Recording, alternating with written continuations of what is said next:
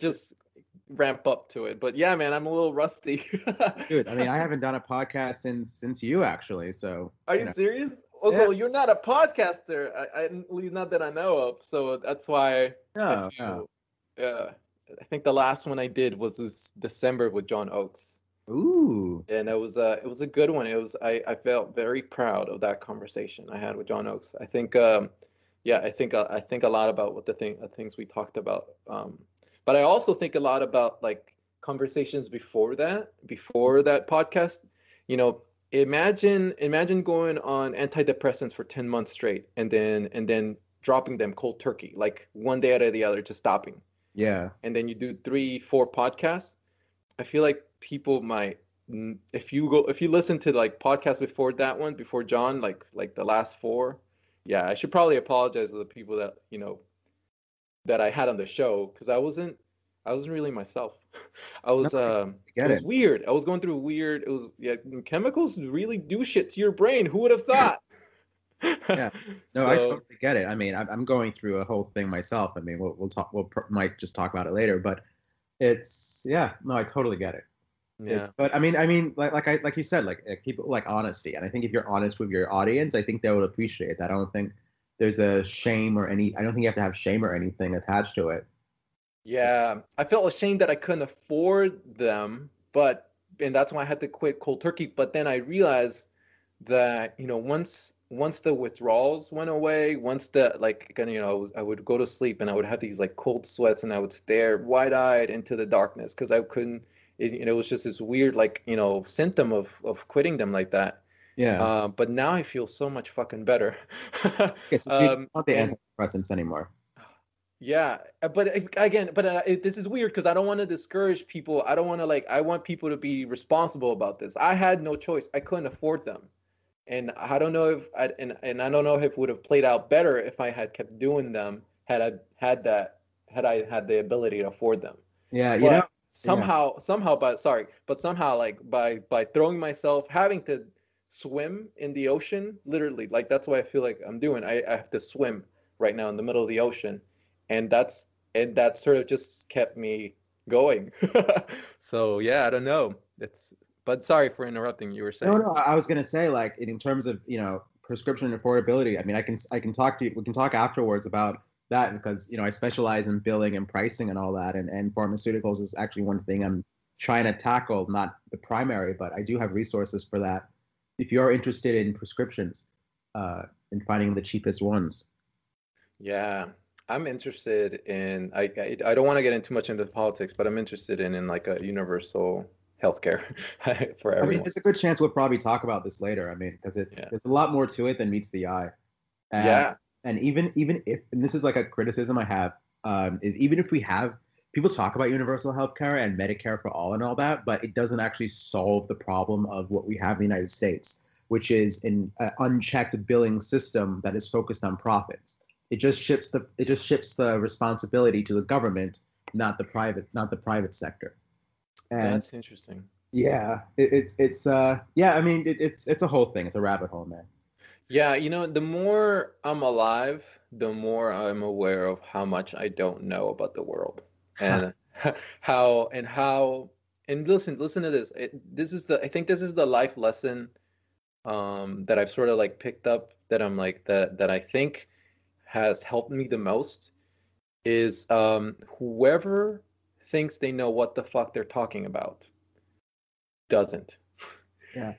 You know they don't they don't know. Like and so when we idolize these people when we put them on pedestals you know you're you're not and you're not questioning them. You're not actively figuring out their motives their intents their vision then i think we get in trouble yeah. So and that applies i mean that's everywhere that's everywhere left right up down no matter where the fuck you are in the spectrum like you know that what i worry about is me falling into the pattern of like i'm going to listen to this person um, and not question them. For That's... sure yeah, yeah you know i've been reading this book called the subtle art of not giving a fuck and it actually talks about this very thing of like the people who do succeed aren't the ones that actually act like they know what they're doing. They know they they they know you know they're hum, they're relatively humble. They know that they're not perfect and they don't have all the answers and that's why they want to learn and build and actually try to strive to get those answers. Because if you're cocky and conceited and you know and you think you know the answers then why are you going to try to learn and push forward? Yeah. And it's the saddest thing in the world to see someone who thinks they got everything figured out and you see them. You see them everywhere not in just vr in every industry every aspect of life. You'll see that guy or that one coworker that one family member who thinks they have it all figured out. And i was and i'm, I'm saying that because i used to be that guy. I mean we're in the area man. It's yeah it's everywhere. Yeah. It's just uh and it's scary. And then and then yeah. And then and then you ask them you know why do people support you? And they don't fucking know but it's weird. It's a weird place we're in, and it's just one of those things that I've like that I'm more cognizant of. Like whoever thinks they have the answers to everything yeah. doesn't, and no, you should sure. you should be careful with those people. Oh yeah, yeah, for sure, hundred percent. Um, but yeah, man. You know, that being said, I don't know anything. I'm just trying to figure shit out. Hey, um, as long as you're open to learn, that's that's ninety percent of it. Yeah, yeah, and it's weird. I mean, it, and it's yes, I am open to learn. I think I think if there's like one, I was having this this like uh this debate with with Mal the other day, and uh, you know she's like, "What is it that you stand for?" Or like, "What are you what are you trying to like? What are you trying to advocate?" And I thought about this, and I was like, you know, what is like? There's there's something universal about mind expansion you know yeah. just expanding your mind by you know studying by learning new things experiencing new things like that's mind expansion. And like i can't figure i i've never met a, a, person who said no i want to stay small minded leave me alone. Like, like are you sure? Like that's not that's all that's all that you want out of like the finite time we have in in, in life? I, I know people who don't say that but they are totally act like that and do they do believe it but they're in denial about it yeah, it's uh, you know it's funny. I've been I've been asking myself the same question. It's been a it's been an interesting couple months uh, to put the least. And I've been asking myself, why am I doing what I'm doing? Why am I fighting? And you know, am I you know because like I like to help people, and it's like, am I doing what I'm building with my with my venture because you know to actually help people or to make a difference, or is it to stroke my ego um, and to give myself that validation? And it's something I've been wrestling with back and forth for quite a while now and it's i don't think it's i don't think there's ever going to be a true answer but I, you know it's it's definitely interesting. It's like why do we fight?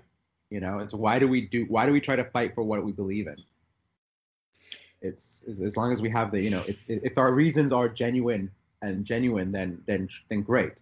You know and there's no there's no um deceitfulness. I don't know how to say it. There's no um is is it a cop out for me to say yeah all those things and uh, like all the above? Like yeah there's ego when i you know when i start yeah yeah there's ego. Yeah there's there's there's um there's a, a, a need to f- be fulfilled. Mm-hmm. um that's that's a hard word to figure out. Like i'm sure german people have a word for that like a need to be yeah. fulfilled. Yeah. No um, um I, I, don't think it is that black and white i don't think it's an all or nothing approach. I mean, I mean I think the only people who only people who are truly like selfless and, and all that is probably the Buddha, you know, or or like you know some some saint. You know, I think I guess maybe even Jesus is probably the only person uh, yeah. that is you know totally selfless. I think people do do it for their own reasons. Um, but I think as long as people acknowledge that, I think if people know that and can check themselves and and are actually you know genuine in their approach, I don't think there's anything inherently wrong with trying to do something for yourself. I think if anything, that's a good thing, because you know, we, we you know right now there's a lot you know, you know for me and I think our culture there's a lot of lack of self love and self worth, and we do things because we want that validation for ourselves, and we act like we're doing it. You know, we act like we're genuine, or act like we're doing this, and we say we grow, and then we just read a book, a self help book, and we're like, okay, fine, whatever but I, I, think it's I think it's like I think it really is one of those true introspectives that we have to look deep in ourselves and actually question ourselves, actually, you know, ask the tough questions or ask the tough questions. And yeah. It, it's not a it's not an overnight thing, you know. It's not going to take a week, a day, or a week, or a month. You know, it's a, I think it's a lifetime thing.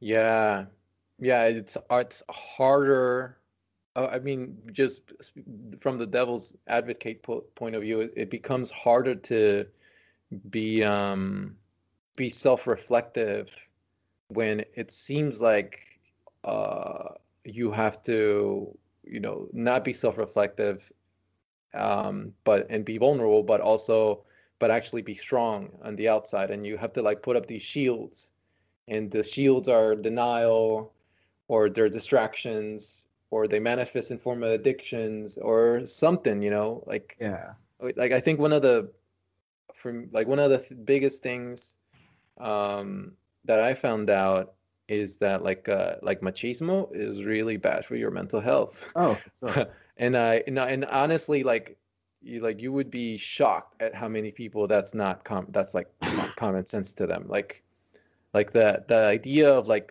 you know you men don't cry and you know there's don't be a pussy. You got nothing to you got nothing. You you know mental health is just for you know people who don't who are less manly like that that stuff is really dangerous oh yeah for sure i i, I think it's not just a machismo thing but i think it's a cultural thing as well of, uh, of you know we don't acknowledge the sorrow or unhappiness or anything like that i think you know we, we just try to suppress it and only think about the positive when in fact you know we, we do it's it is all about you know suffering and sorrow. That is a part of our lives. And, and, and this you know once we acknowledge it then we can actually work on ourselves instead of trying to suppress it so, by the way, you, someone whoever's listening to the show, I don't I don't know who would be listening 11 minutes in. I haven't even introduced myself. I'm Chris Miranda. I host the podcast about virtual reality and my friend Darabul Naktar is joining me here today. Um I uh and today is a weird show. You know, I think I think if you didn't like what we were talking about by now, then you probably won't like what we have to say next. probably and and, it, and this is definitely like a you know you're an unorthodox podcast about virtual reality. It all comes full circle at the end. It might not seem like it right now but it does. Um, and yeah i this this on this particular show I was, as i was telling dara my friend with that we are we're going to do things a little bit differently. Um, dara is going to interview me more than more than anything and we're just going to have a back conversation back and forth. But usually what i do is i, I have conversations with people and I give them the opportunity to talk about their projects. Um, hopefully today I get the opportunity to talk about a project I want to share with everyone. Um, and through Dara, you'll be able to understand and get a better uh, idea so you can form an opinion about what I'm working on. Um, so with that being said, welcome everyone to the show. Uh, all the people from Singapore and Taiwan and from Italy and Spain and Germany. Like I think uh, Canada. Uh, those are some of like the, the countries uh, that are listening to the podcast the most. So thanks thanks again for the support. Um, and uh, thank you f- again, really quickly, just all the people who supported the Enter VR Patreon. You guys are fucking saints and uh, angels in my atheistic world, and I love you and thank you um, so much for your support. And um, yeah, I I won't let you down. so so that being said, Dara, uh, let's get this podcast on the road. okay, great. Um, yeah, I, I think one thing I wanted to say before before we start this is you know you mentioned like this is an unorthodox VR podcast, but I think with pod you know I think any good any good you know in, in any good medium I think it's not about the it's not about the actual medium, but how how you can express yourself in the medium. So like so like for example, you know, uh, like like uh, those YouTube analysis videos of of movies. It's it's how to say it. The YouTube analysis uh, videos of movies. It's not about the actual movie, but the substance behind the movie, the writing, the depth, the actions, all that. And I think this is I think VR is no exception, and hopefully will hopefully people will realize it and will come to that uh, one day, but it's VR such a new thing, right? That's yeah. going to take time. Um, but I think that's the sign of any any good podcast is that is or any good you know entertainment or I don't know what you call it medium or expression is this. But yeah, I mean, anyway, so yeah, Chris, thanks for thanks for joining us. It's good to have you on the podcast. Thanks, Dara.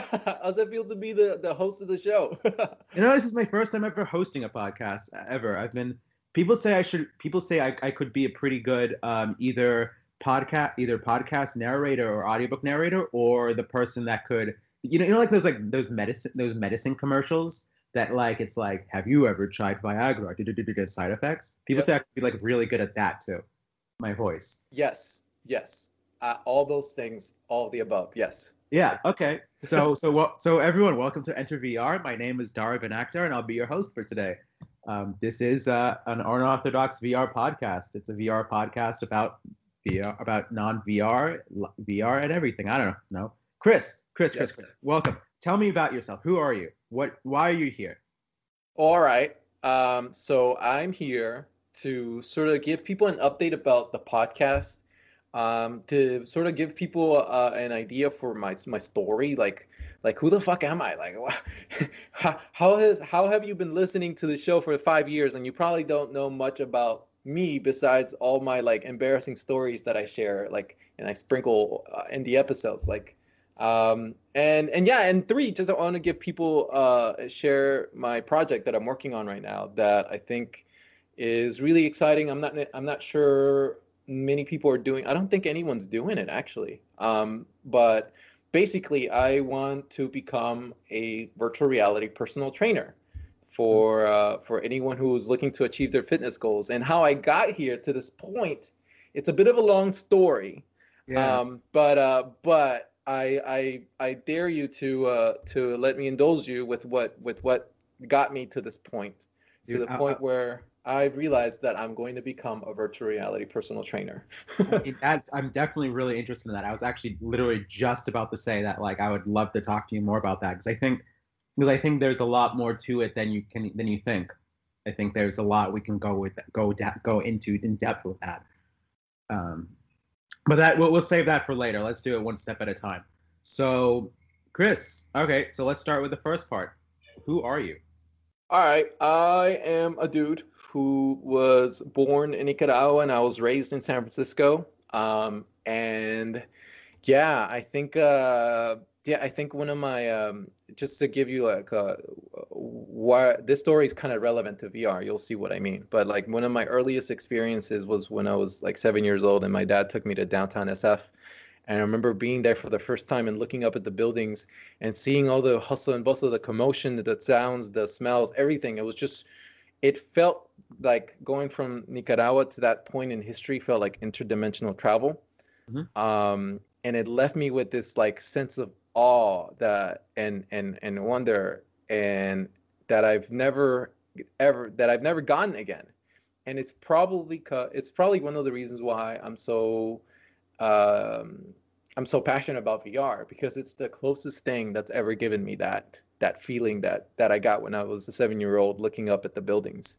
Hmm. Um, remember the the movie Interstellar? If you look at that one scene where they where, where the giant wave is about to hit them, like the giant mile long tall wave. Yeah. Like that. Imagine if you can put that movie scene into a word. That that's what I felt. Huh. So. No, the, the Germans probably have a word for that actually. Yes, I'm sure they do. I'm sure they do. um, Okay, so so all right, so we have so we have the the context for you growing up, for you entering the VR world, you know, you know, in SF. What? Okay, so I, am sure as a kid you weren't actually literally thinking about virtual reality, but you had that that idea behind it, or no, least... yeah, you're right. I was thinking about China because I remember I I remember I saw a documentary about the Yangtze River being dammed by the Three Gorges Dam in 1998 in Discovery yeah. Channel Oh, yeah. And I realized I was like, holy shit, this country is going to be a big deal. I better learn some Chinese. And so, and so, yeah, I basically like, you know, this is one of those things I was like, I was pr- planning and I ended up living in Taiwan for a year, learning Chinese and just hang out and, you know, being immersed 100%. I think that's, you know, that's one of my, um, one of the, my guiding principles about learning things is that if you're going to go, you better immerse yourself 100%. Like oh. you can't just half-ass it, you know. Yeah. And that's why people struggle with like apps and going to school to learn languages. No, you got to go to the country and be in there, and you know, swim. Yeah. Oh, I, I think unfortunately that's a byproduct of the of the of the internet culture we have and the social media culture. Uh, but that's you know that's another topic.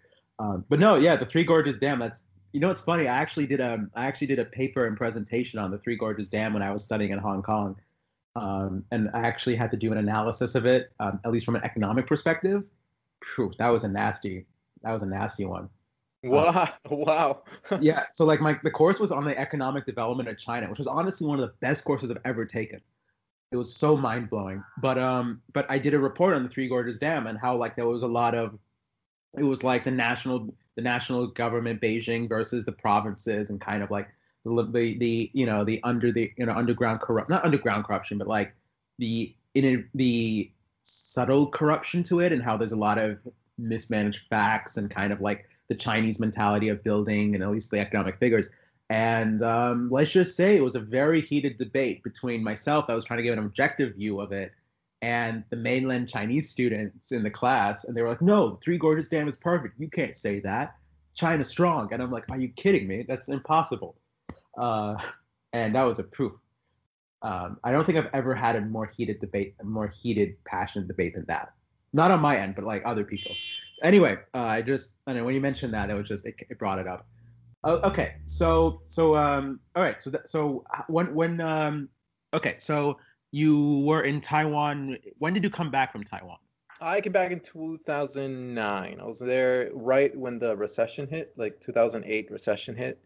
And it was weird seeing it, like seeing that unfold before my eyes from another country. It yeah. was really weird. I remember traveling to Japan in like December and just struggling because as a student, I was I was a, a college student. Like like the Japanese yen went from like a hundred twenty dollars for one dollar to like eighty five yen for one dollar. And I remember like, and I honestly I remember like it was one of the best experiences of my life traveling in in Japan. But like I remember like I would eat a lot of bread. Like I, I go, I would go to my friend and I would go to 7-Eleven and be like, all right, we're gonna have a one real meal, and then we're gonna go to 7-Eleven and just eat bread and like you know melon milk, and yeah. that'll be it. And you know what? We made it work. Broke college students, we made it work. It was dude, it was, dude, it was, dude. I mean, fun. you know, I was studying in Hong Kong around that time too, and the dollar was so weak. And I was in Japan in Christmas and New Year's 2009, 2010, and I know exactly what you're talking about. I was like a broke, you know, I was a broke, not broke college, but I was, you know, a poor college student that was like couch surfing around the country and like eating bread and like eating those those rice balls. I don't know what you call the triangle ones. Like that was how I was like onigiris. I think they're onigiris. I think. Yeah, yeah, exactly. I, I just I just rediscovered them in, uh, in that Berkeley Bowl, and I'm like excited now. I'm like, oh my god. Uh, anyway, um, yeah. Okay. So. So you... so sorry. Yeah. Let me let me get back in there. So I went back. I came back and um, and then I graduated school and I realized that I was going I wanted to start a business and I uh, I tried like six or four six different like ideas and I actually tried implementing them. Like I put together a team of other naive very testosterone driven confident college graduates friends of mine and we all like try to do either we try to do a, a taiwanese street food food truck we try to do a travel agency we try to do uh, a video game studio, and everything failed because honestly, what the fuck did I know about any of those things? So, but I tried, and and and then I ended up broke, and then I ended up working, uh, you know, at a university, uh, giving parking tickets to broke college students, while I was getting my international relations uh, master's degree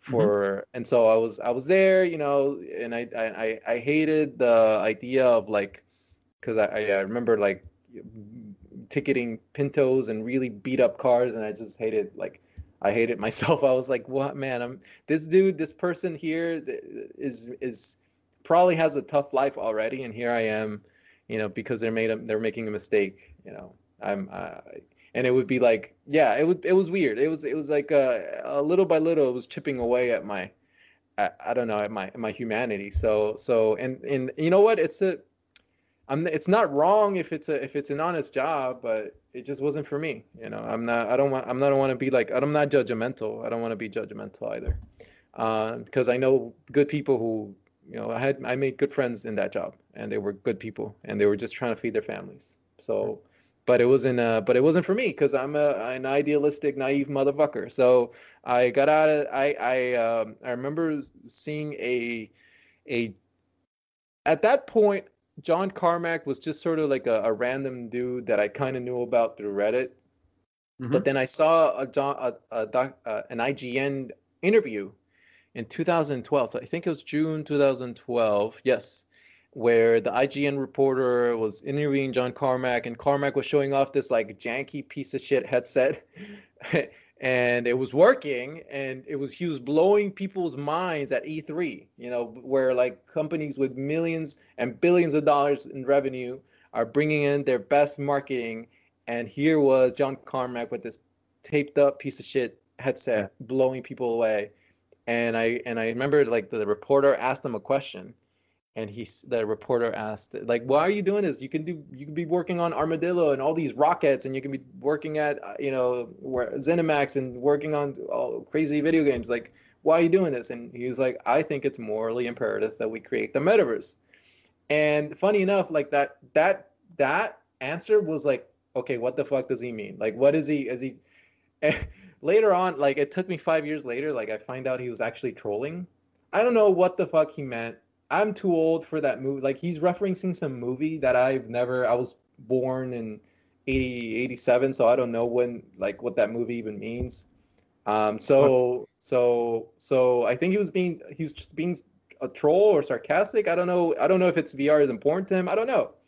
But but for me, it set me off yeah. I went off on the fucking fantasy. I went into the rabbit hole. and um, you know, it's all I needed. I saw I remember I saw the the the Kickstarter video then came out and it was Gabe Newell and John Carmack and I knew Gabe Newell. Trust me, I know Gabe Newell. And uh, I don't know Gabe Newell.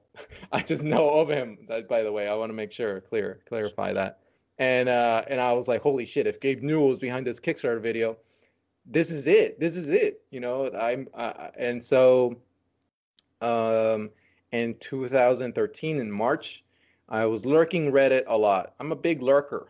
I I'm ashamed to admit I I lurk Reddit a lot, and I was seeing some posts about a meetup coming up in Mountain View, and I fucking go and I go to this meetup and I meet uh Cymatic Bruce and Carl and John and Nana and all these amazing people were there who are still here in VR, which is amazing after all these years. And um, yeah, and it was, uh, and I remember putting on the Rift, the DK1, and it blew my fucking mind. Like I was like, remember when I told you about that little kid story when I was seven years old and having my mind blown by looking up at the buildings? I, I, that, that feeling came back, and I felt it for like a few seconds while I was trying out a mod of Half-Life 2. And I looked at the environment and I remember like I want this or I said something like this is gonna be the rest of my life, whether I like it or not. Yeah. And so I, I yeah, and so um I, I remember like pacing back and forth in my head in that in those like few minutes where I'm in that meetup and I realized to myself, you know what? I'm gonna help. I'm gonna start a podcast because I can run my mouth. That's what I'm good at. I'm gonna run my mouth. And so and so basically, yeah, one day I hit up Pete Wilkins and then Carl and then and then we just and I just started posting that shit on Reddit and some people were amused and I just kept doing it. And uh, while I realized that I had to I also quit my job. Like I remember a month later I like quit my full-time job, full benefit. I had any the state was taking care of me. It was great. But, you know, but it wasn't it wasn't for me. So I I, I bounced and I I dropped out of grad school literally, and um, I started working at a restaurant, at the back of a restaurant, washing dishes because I needed to make rent, and I was lucky as fuck because my rent was five hundred dollars a month in Daly City, wow. and my re- my place was on the cliff overlooking the Pacific Ocean. So from my backyard, I would go outside, take 20 steps, and I could see whales and porpoises migrating past past the cliffs. Yeah. And I was one of the greatest gifts uh, it's ever been given to me, thanks to Mel, who hooked it up. My girlfriend, she's fucking amazing. She's the reason why I'm here in the first place. So there's one of the biggest reasons why I'm here, and so I feel like uh, that that that was cool. That having that experience and being able and get really lucky. I was lucky as fuck. You know, I couldn't have done this. I couldn't have done this if it, if I had to been paying regular Bay Area rents. but I I toughed it out. I toughed it out. I did the restaurant thing. And then I got like, and then there was some bullshit. I got sexually harassed by some dude, and I was just like, uh, I don't want to fucking this. I don't want to. I don't want to deal with this. So I, I remember like, I remember like, uh, being really angry at myself because I was like, what the fuck? Like I'm a, I'm like I'm a martial artist. I should have done this. I should have done that. Like, am I really a man for like letting this happen to me? Like, what you know? Should I? Should I? I, I had all these all these really really bad thoughts, and you know, at one point I'm like, okay, well, I need to do something drastic. And I remember I had like my last ten dollars in my bank account, and I and I spent those ten dollars on a meetup that would take you around San Francisco, all like the all the different meetups and stuff, mm-hmm. and uh, all the different startup accelerator offices. That's what they were saying. That's what I'm trying to say. Oh, and they would take you to all the different startup accelerator offices. And I remember printing out my resume, my shitty ass resume, and just going to all the different startup. I went to Rocket Space. I went to uh, fucking um, what's that one? Racket Space. So all these different spots. The WeWork, all these different spots and the last spot was called Runway. And mm-hmm. it's right below Twitter headquarters, literally right below Twitter headquarters, like right. uh, a floor below. Yeah. And and uh, you know on Market Market yeah, and Eleven. What you're talking about. Yeah. So I go there, and uh, and um, the the the guy or well the door at the door they were asking me what what was my my occupation to so that they can write it on the name tag and I wasn't gonna say, "Oh, I I'm, i wash dishes at the back of a restaurant." No, I was I was gonna say after I wash dishes at the back of a restaurant with a college degree and three languages, and so I was like, uh, I wasn't gonna say that. I said I'm actually a virtual reality journalist.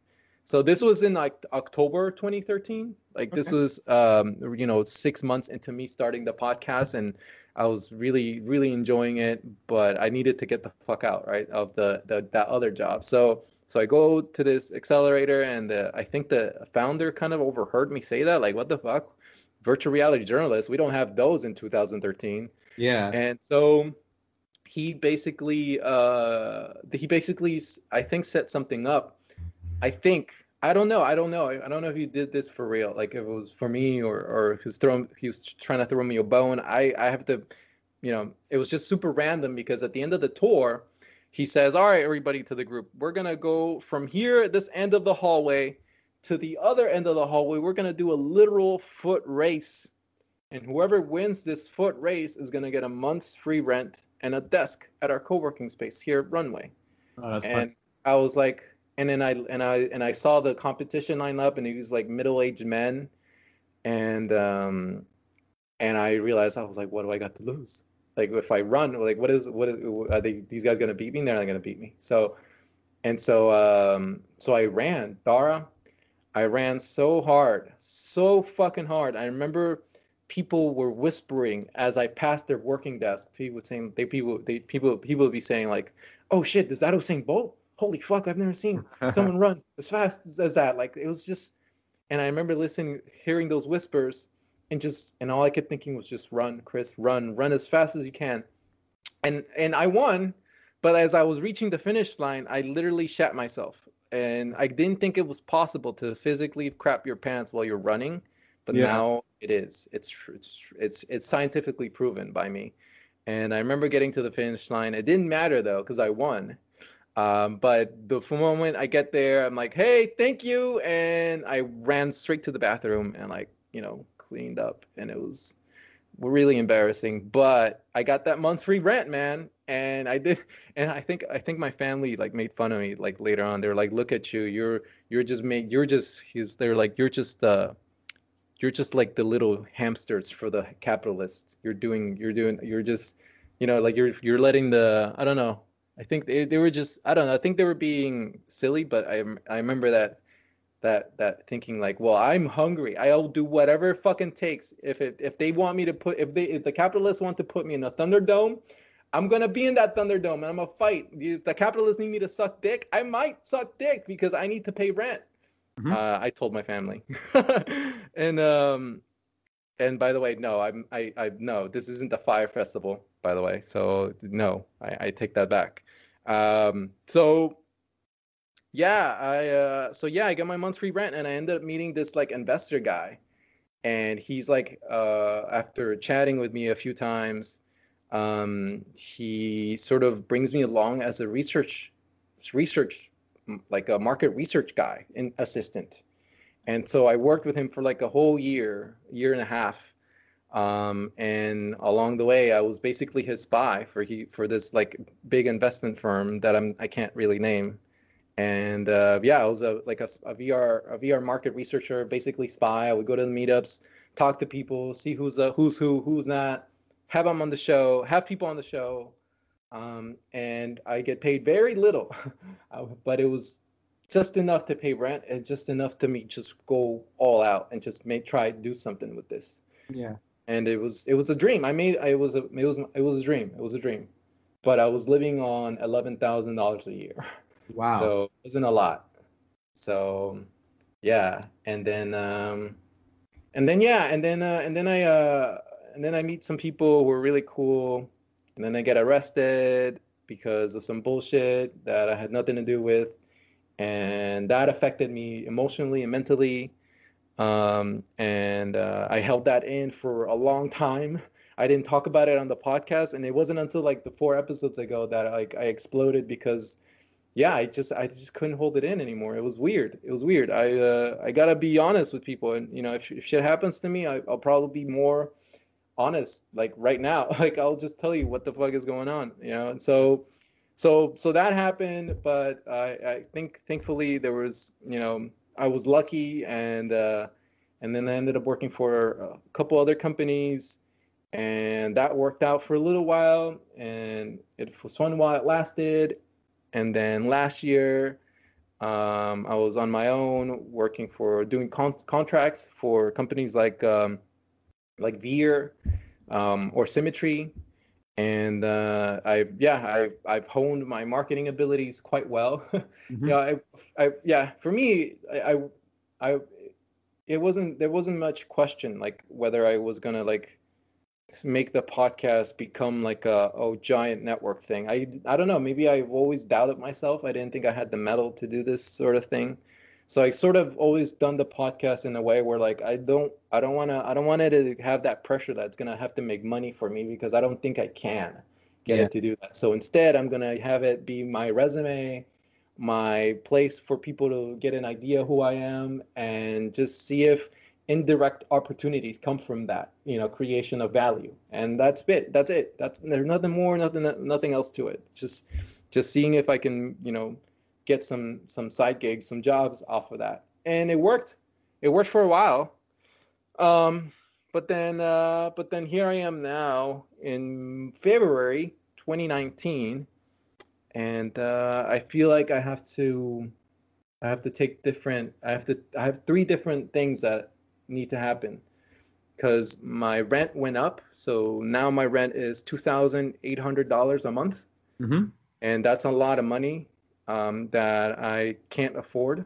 Yeah. Because yeah, I didn't have that. My savings are exhausted, and uh, I don't have family to ask, and I can't put that burden on my girlfriend of 11 years. That would be really lame. So I need to uh, figure out ways to make income. And so the three three ways I plan to make income were one and most importantly is i need to find a fucking job dara asap um, but the problem is is that like you know i need to find a job that i think um, that will have benefits like health benefits. Because mm-hmm, mm-hmm. i i don't i don't have um i don't i don't have the uh the luck or i don't have the luck that i used to have by work by living in a house with only five hundred dollars of rent. Yeah. And uh, and I'm getting a little older, so I need to take care of myself more. For sure. Um, and so these things are not unreasonable. Um, but I mean, I I am, and but yeah, and so and so, and I also realize that like um, because getting a job in San Francisco is not hard. Like I could do like I can go flip burgers right now. Yeah. But the problem is is that like uh, my struggle is and um, by doing that I feel like I am giving up on opportunities I could have I could have cultivated or or leads I could have followed through in that time. For example, you know, with Enter VR, there's I don't you know I I, I was I was able to get to twenty thousand followers on Twitter. Mm-hmm. I don't know many people who can do that. I yeah. I know people can do it. I know there's people who can do it. I just don't know how many people out there can do that. Right. Personally. And I think that's valuable to some people. I'm still trying to figure out what the value of that is. I just know I just know that not many people can do it. I know I somehow did it. I think I have an idea how I did it. And and I don't feel like I should throw that away, you know, by go work, go work, go work a, a job that, you know, go yeah, go uh so I don't know. I don't know. No, I get it.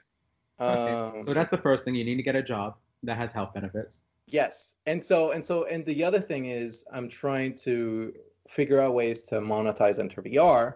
Mm-hmm. Um, as you probably already saw, you might have seen I did a, uh, a Patreon.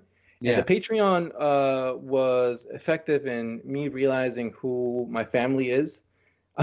like those people, those pe- those ten people who are helping me in Patreon, even though it's not enough, the amount of love I feel from them and support I I will never be able to repay back, you know. And I and uh, and so in that way, it's been a success, but not definitely definitely not enough to like me be able to go full can't buy and say all right i can i can live off of podcasting i can't that's not me so that's not what's going on oh, yeah. and for whatever reason i mean I, you know i maybe i'm not as good at cultivating communities as i think i am um, there's all sorts of reasons why, but but I but I think uh, I am very aware of it, and I think that instead of trying to fight it, I'm going to adapt.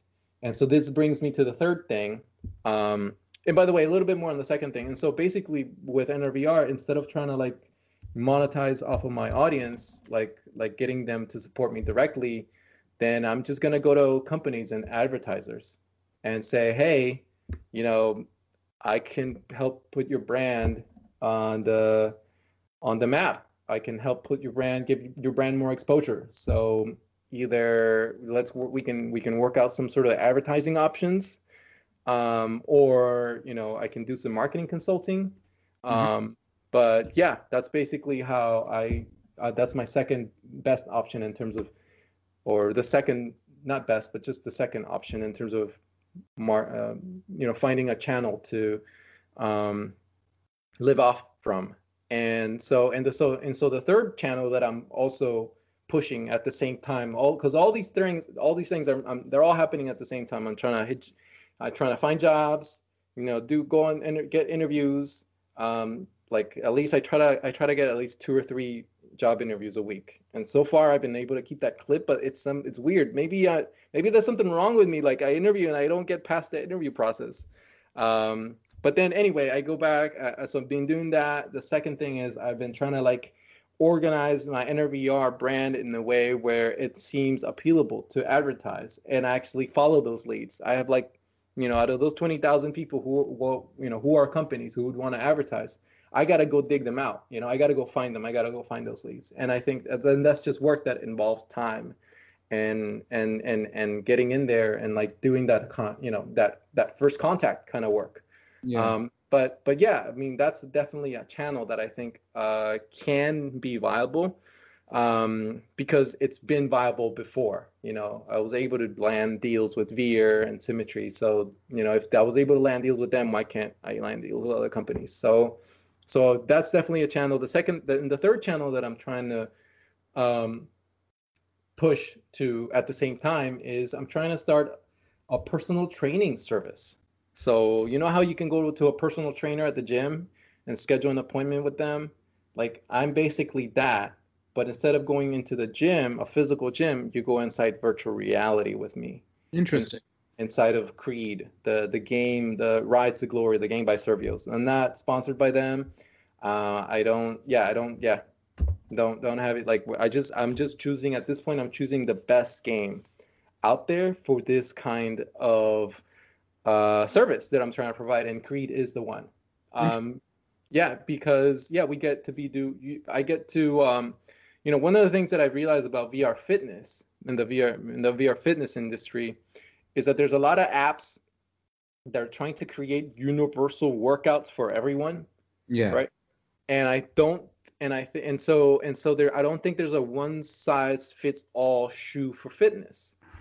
And so I feel like that's where personal and personal trainers, you know, on the other hand, have are, are limited, I think, by a, a lot of constraints in the physical world. For example, you know, sparring is something that's very physically demanding and you can get injured. And if you get injured, then you got to take a long time to recover and then get back into it.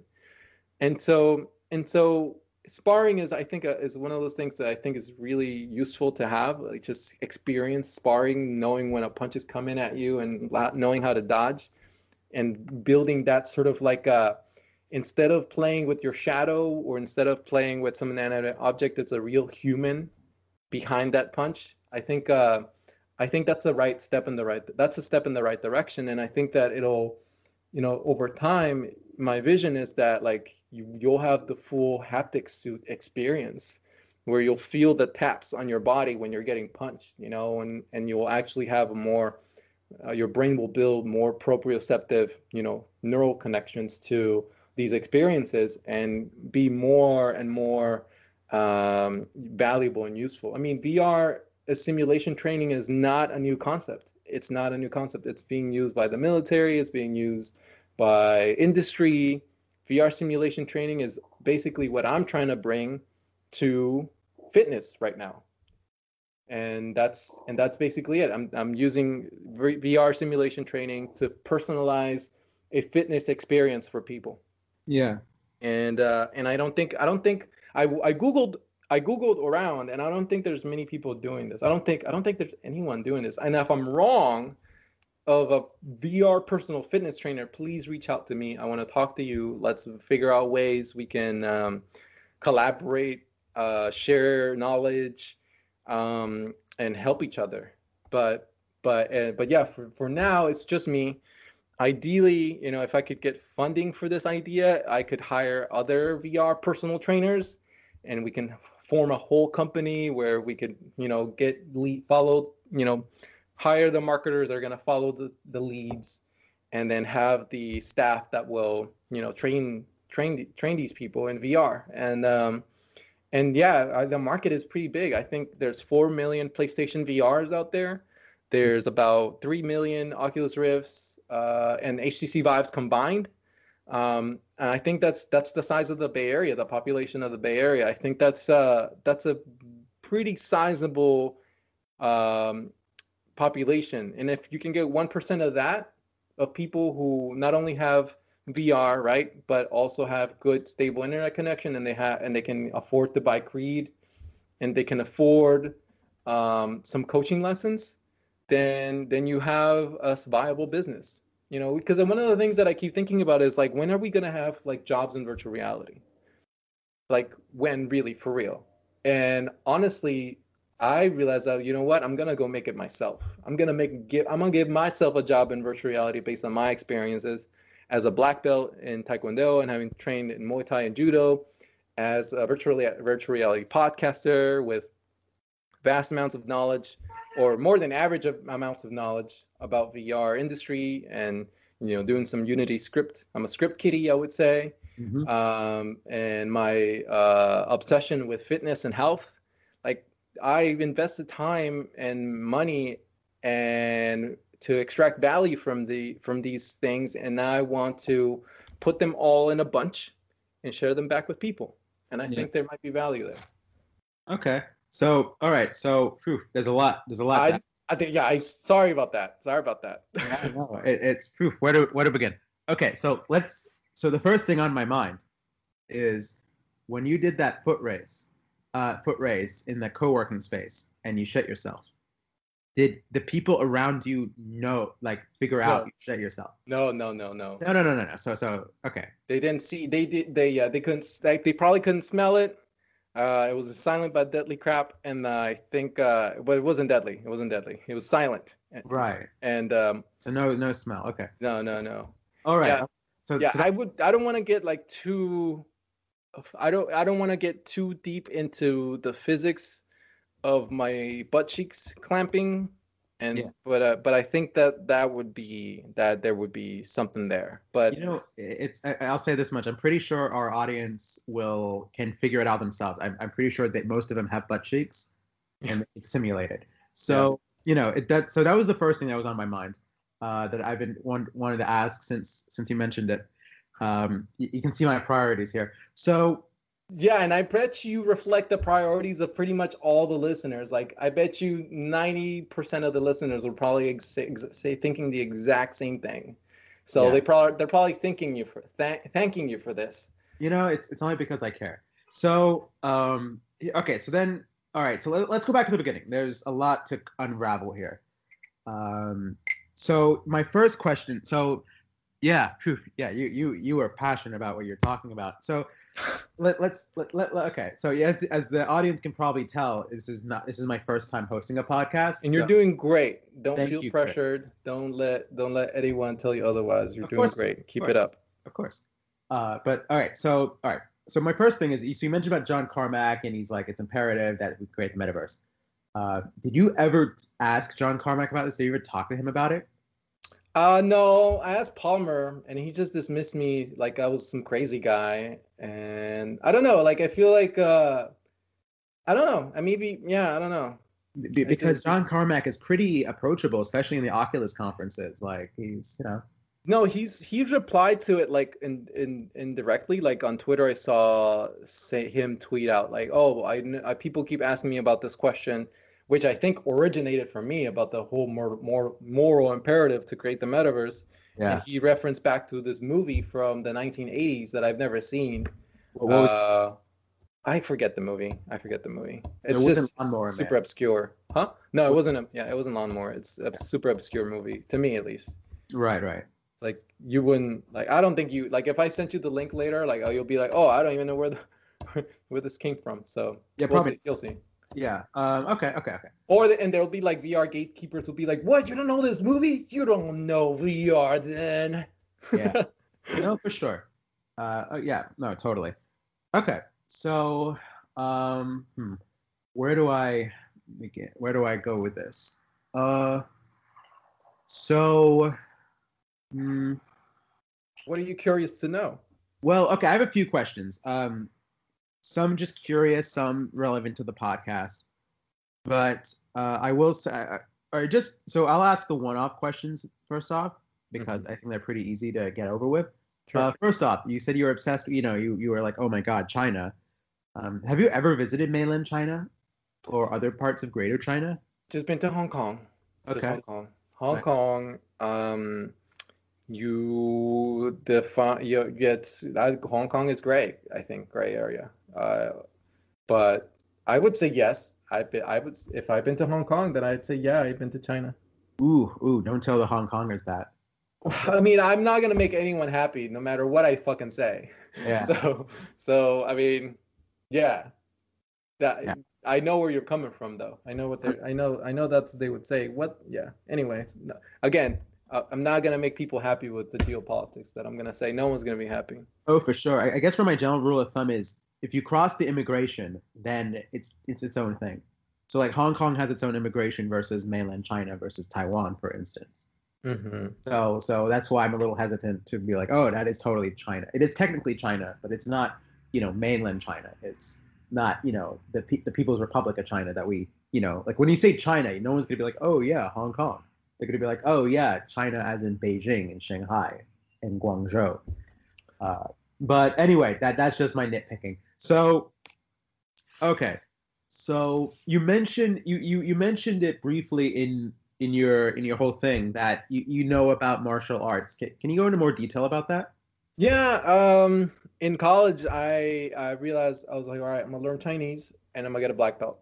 And uh, those were the like it was great to get a political science degree. Don't get me wrong, but like I was more proud to be able to get to a, a a plateau where I could have like conversations and survive in in places like Taiwan. And then I was uh and yeah, getting a black belt after doing competitions and like you know going through a few injuries. That I feel like that was a pretty good accomplishment, and um, yeah, and I think it set the foundation for me being able to like stay in good shape since then. Since those days, I still, yeah, I'm still I'm still pretty active, and uh, yeah, I I had a good run. It was a good it was a good time, and one of the things that this game Creed boxing brought back was, you know, it's it started it scratches that itch for me of like, to me sparring feels like a like more of a dance, um, and I think uh, and and when I think about it, like some of my favorite experiences, my best memories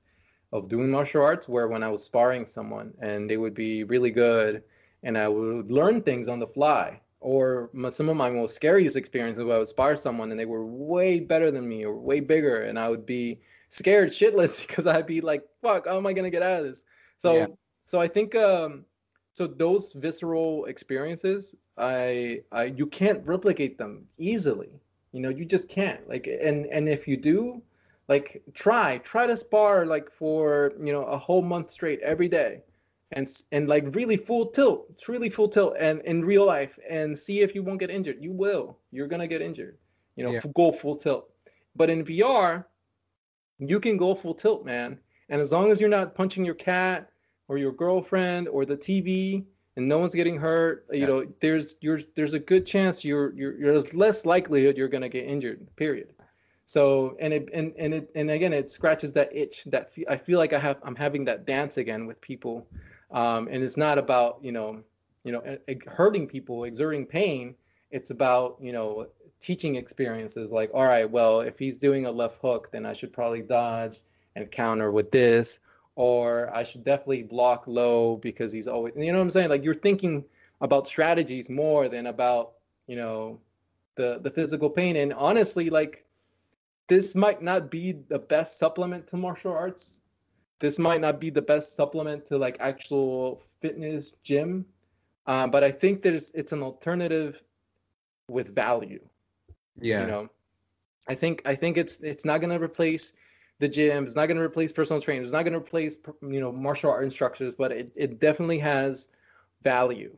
And that's what I'm trying to convey to people. You don't, I'm not trying to tell people like this is it that it's going to change the world. No, I'm I'm being a lot more cautious now um, with my wording here because I feel like I don't want to oversell it. I don't want to over overhype it. You know, I I I think um, you know when a personal trainer in physical life has the ability to like correct your form by physically touching you by like making you all right twist make, make sure you you put that knee out a little bit more or make sure you're that foot and then you know you and they and they see and you can and they kick your foot and, and into the correct place like yeah i think that's super valuable and it'll be a long time before vr can do that okay. but but also at the same time with vr i'm able to show you how to properly punch you know in be- way better than a video for example yeah. Like like i was like i remember you you and i we were doing it and i'm all showing you like all right dara this is what it looks like and i would physically in the virtual space i would show you my arm doing this the motion that's necessary to do the proper punch.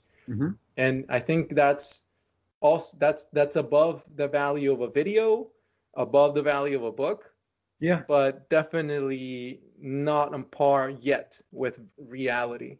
And you know if you're if you're someone who's a customer who's looking for like a you know who's, thinking about spending money on, on a peloton bike you know you you might as you're better off getting a rift or a psvr and a vive and then mm-hmm. hiring me. Trust me. I you'll have way more fun and you'll actually walk away with like some valuable knowledge that i know that's worked for me and yeah. that i'm happy to be challenged on and being corrected in a civilized manner. Like i think i think the, that's the one thing that i want to be clear with people is that like if you approach me in a civilized manner if you're nice in your approach then you're going to get niceness back. But if you're mean and you're an asshole in your approach yeah. or you're being condescending or you think you know better like okay you're definitely you're going to get that energy back. And that, that's like i think that's a that's a, a, maybe a weakness in my in my personality. I'm not the Buddha.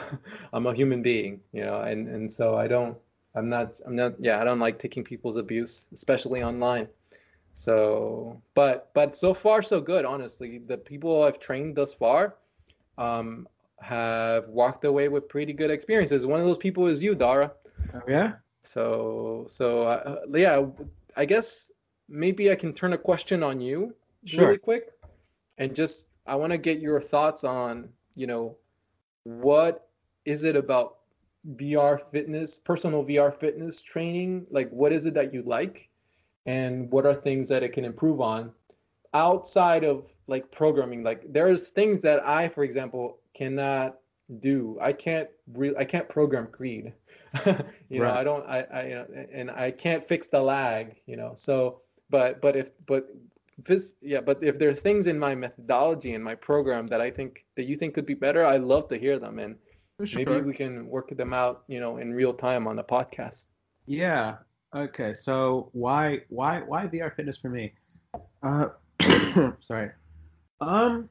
So, uh, phew, that's that's a story in there, but um, I think that will require listeners to listen to the uh, Enter VR Plus um, podcast, the premium subscription, because there there's a whole thing there.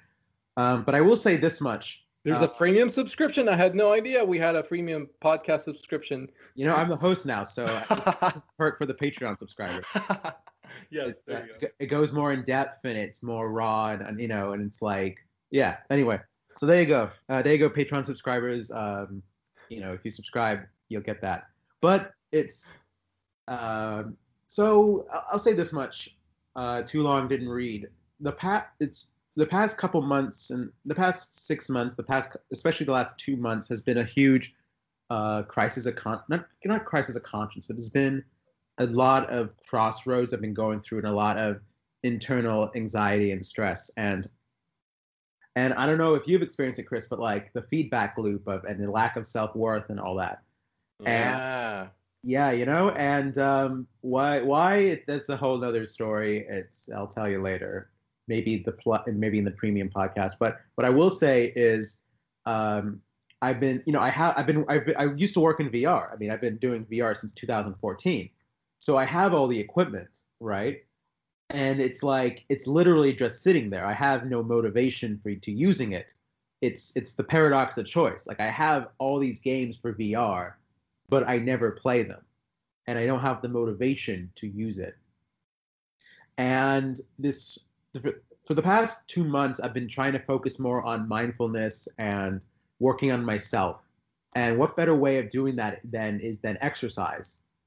Uh, so, you know, I, been, I was actually thinking, you know, I was trying VR exercise. I was trying Audioshield, for instance. I was trying table tennis. Um, I was trying this game called The Thrill of the Fight which is another VR boxing simulator. which by the way dara to keep your thought. Don't don't stop. Don't don't don't hold on to that train of thought. Yeah. but unfortunately i drank too much water and i have to run pee i have to run the pee really quick but but i'll edit this out. I'll make sure i'll make sure it sounds smoothly at the end. Nice. but i'm so sorry about this. I, I gotta i gotta use the restroom really quick. All right. be right. back. Be right back. Sorry so sorry so sorry. No worries. sorry about dara. I'm i'm back now Uh, no worries. How are you doing? i'm doing well thank you thank you Nice. but uh yes you were saying thrill of the fight that's where we last left off yeah. So I, you know, I was doing, you know, Audioshield. I was doing table tennis. I was doing the Thrill of the Fight, and it was all very good, and all. And I started doing, you know, in real life, I was doing yoga, um, and other, you know, related stuff like that. Um, you know, I'll go, you know, I won't go into more detail now, uh, but what I will say is, uh, last week or about a week and a half ago, I actually came down with a super nasty cold, and I was pretty much, you know, bedridden. Not bedridden, but I was, you know, apartment ridden. Um, for you know that whole time, I, I didn't want to go to the gym and like infect other people. Uh, and then and then I saw Mr. I saw you. I saw you were like, hey, I want to do VR boxing, and I'm like, holy snap, I want to do that. That sounds really cool. So it's you know I messaged I, I reached out and then you know you started it and then yeah I mean now we're here pretty much, and uh, I don't know it, it's like you were saying like it's you know I think we live in a culture of very much of we rely on self help books and we think if we read a book if we have a book and we do osmosis then we're just gonna get better. I don't that's not how it works. it's you know you actually have to put the time and the effort to it. Uh, what was that saying? No pain, no gain. So you know, and you know you were offering it, so I said, you know what, I'm going to totally do that. And you know, it's not the same as real life boxing, but I think it is really cool that you know that you're able to show me how this all works. Like it's you can show me the mechanics in front of me and give me real time feedback. And you know, I think humans are very much a social species. We love interacting with people. So, you know, the fact that you are giving me feedback and we were talking about it and all that, that is a is way, is way more effective than me watching a YouTube video, right? And seeing the boxing techniques. Um, and and that's why I really enjoy it. It's you know, it, it's uh, you know, we've had three so far, and I think it already has made a difference you know, for example, like I have to go, like, you know, I have to, it, it does, you know, it takes a few minutes for me, not a few minutes, but it, it takes a while for me to go to the, to go to the gym, to go to yoga. And maybe, you know, some nights I'm like, you know what, I don't want to go to yoga. I would rather go, to, I would rather do boxing or, you know, something like that. And it is, it, it's, it doesn't feel like exercise for me as much. It feels like, you know, I'm playing a game because I am literally playing a video game. So yeah, I don't know. And, and so that's why I like it. And and honestly, it's uh, I, I want to build a habit out of all this. You know, I think you know coincidentally this happened or all this happened around New Year's. Um, all this happened around New Year's, and I think everyone has those New Year's resolutions. Uh, I don't really believe in that, but it coincidentally happened to me. And it's like, oh, I want to do this, and I want to better myself, and I want to do the growth, and da da da da da. And it's like, well, okay, cool, um, but it's a marathon, not a sprint. I don't want to like go to the gym and, and then stop going to the gym. I don't want to do yoga and then stop doing yoga. I don't want to be you know have more personal growth and self-love and then stop doing that. So i really want to make that a habit and i think you know having a trainer really does make a difference or having someone to support you really does make a huge difference. Um and plus you know you're so far you're a great instructor i mean and so that's why i, I like doing I've, I've been enjoying doing this so far. I definitely think i've learned i've learned from all this and you know my body does feel sore funny enough after you know, I do definitely feel like it's a workout every time we we do um, we do a we do a training session. Awesome. I'm I'm happy. All right, I'm I'm really excited. I'm really excited for the ability to build that create create that habit for you. Like like I want it to get to the point where you crave the exercise when you just don't you know you need you need it in your system and it's sure. and i think that'll be a good thing and uh, you know it'll carry you through you know in the absence of universal health care the at least you can do is take care of your body and and exercise especially when you know you're tricking your body into exercising with playing games i think that's yeah it just feels so natural to me like the, I've been going to the gym since I was 14. Like I, my my dad, you know, made me go to the gym since I was really young, and uh, and although you can get really, really impressive looking uh, results from it, you know, there is, it's missing, to me, I don't know, it's missing a, a little bit of connection um, when you go alone at least. And uh, and and then I and then I got older and and I and I became a little bit more cognizant of germs and bacteria and how much people don't wash their hands and where people put their hands. And it just I don't know maybe that's that uh, that's one of the things that I like deters me a little bit or just gives me a little bit of pause about it like oh god people are gross. But but then but then yeah you know but people people still do it and i think it's great.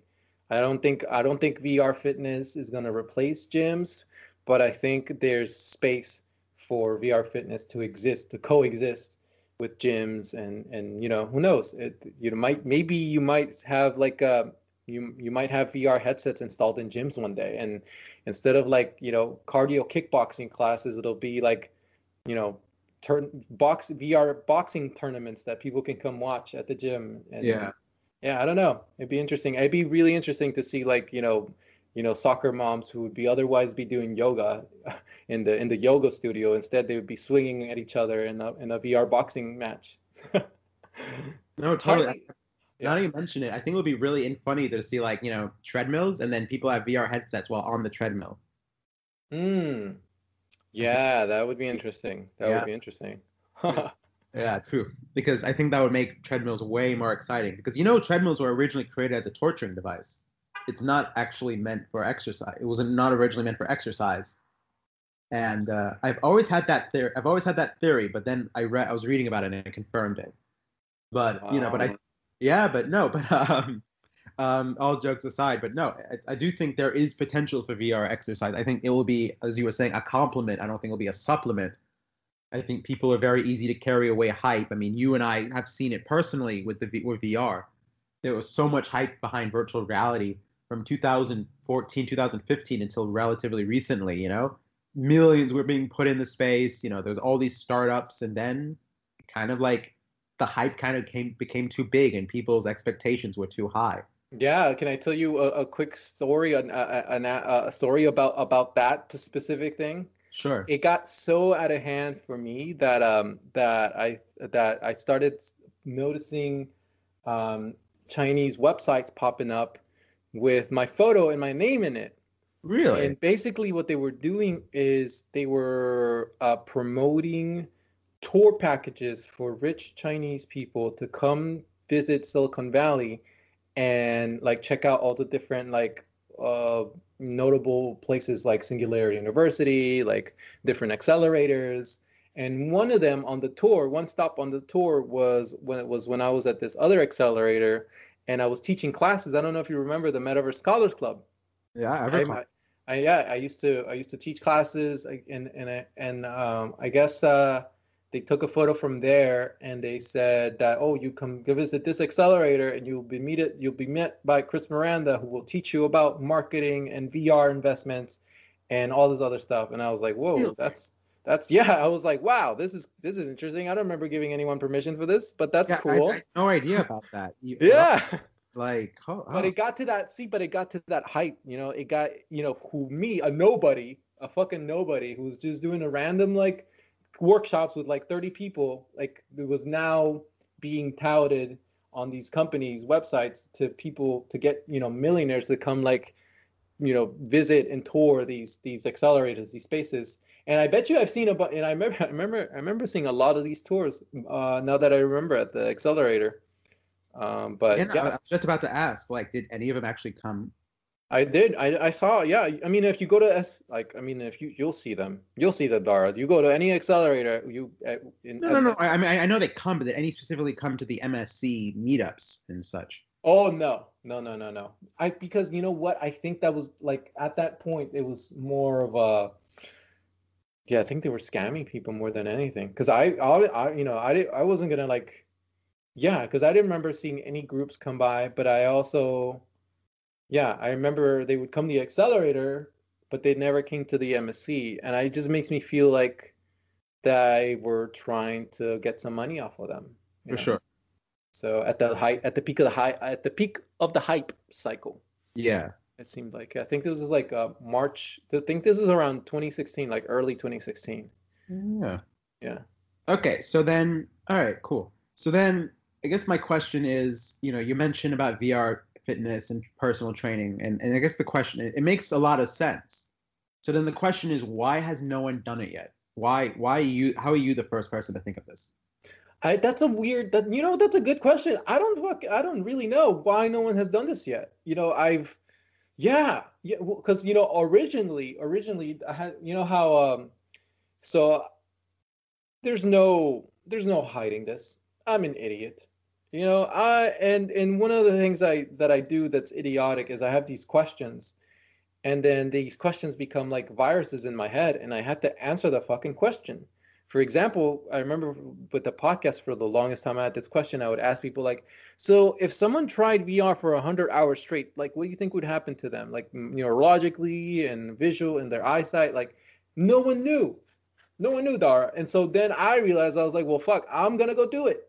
I'm gonna go figure it out. How what happens if you spend hundred hours wearing a headset straight?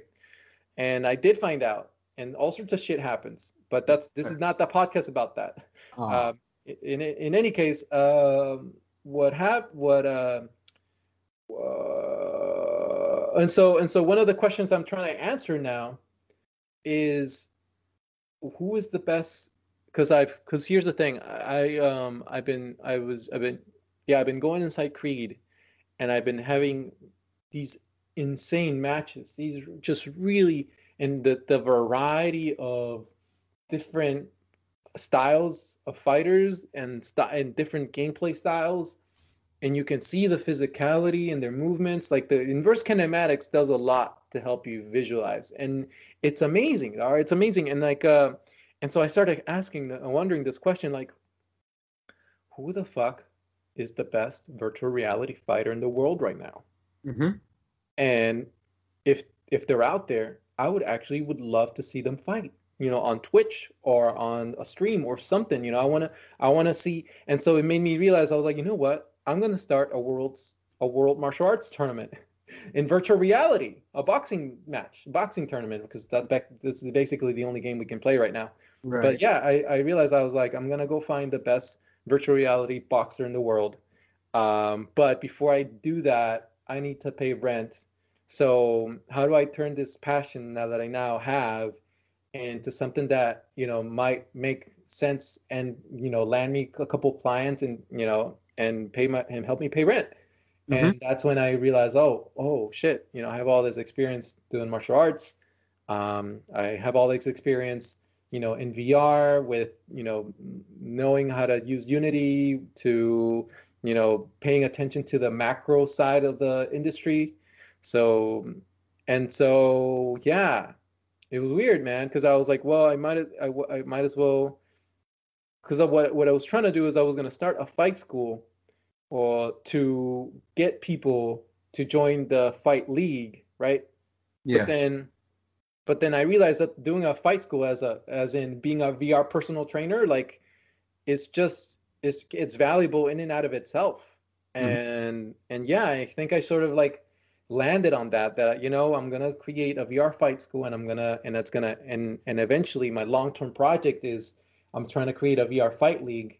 Because if i get 2000 people on a discord channel who are all interested in being in a tournament or fighters you know i i there's there's a good chance i can get a uh red bull to sponsor a tournament or something.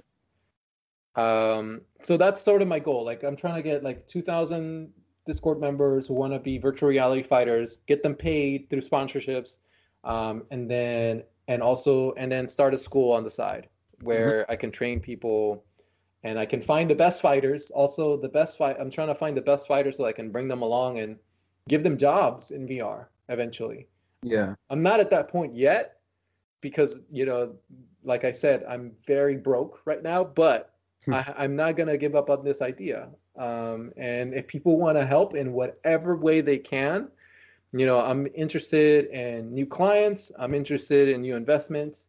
Um, I'm interested in you know different partnerships. If um, yeah, name your price, bring and and and so let me know. But uh, but yeah, that's where I'm at right now. Okay. Um, so then, all right. So a few questions come from this.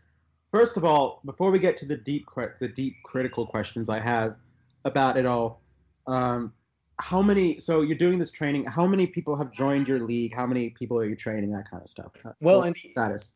in the in the uh spirit of being transparent with everyone 100% there's been about two people since i started uh, uh last wednesday um or thursday i announced it so so so no wednesday wednesday and uh and so yeah it's been two people you included dara Ah. and um yeah it's been a, a bit of a, a slow start i i uh i have like i said I um I have all this marketing skills and experience that you know I've been accumulating and I am going to put into work to Mhm. get this idea out there. Like I'm working on a, a promo trailer, a quick promo trailer so that people can see through video, you know, the service I'm trying to offer.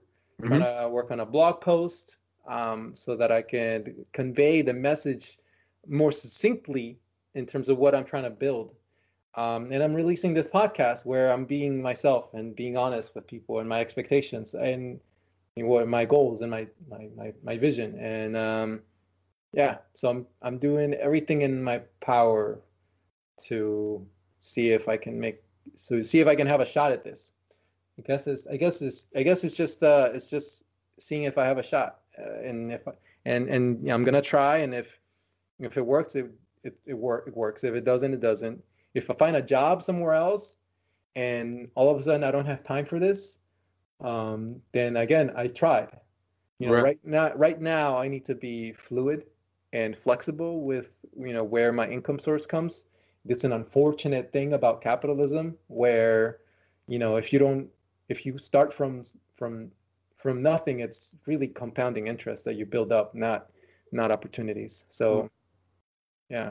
Okay, so then, all right. So you so you say it's going slow and all that, and, and you're the only trainer. Let's just get that out of the way. Yes, I'm the only trainer. Yes. Okay, so you say you want to get like two thousand people in the Discord. How can you see the scale? Like, is it just going to be? Are you going to have other trainers that will be doing this as well? Like, are you going to outsource this, or are you going to be training all two thousand people?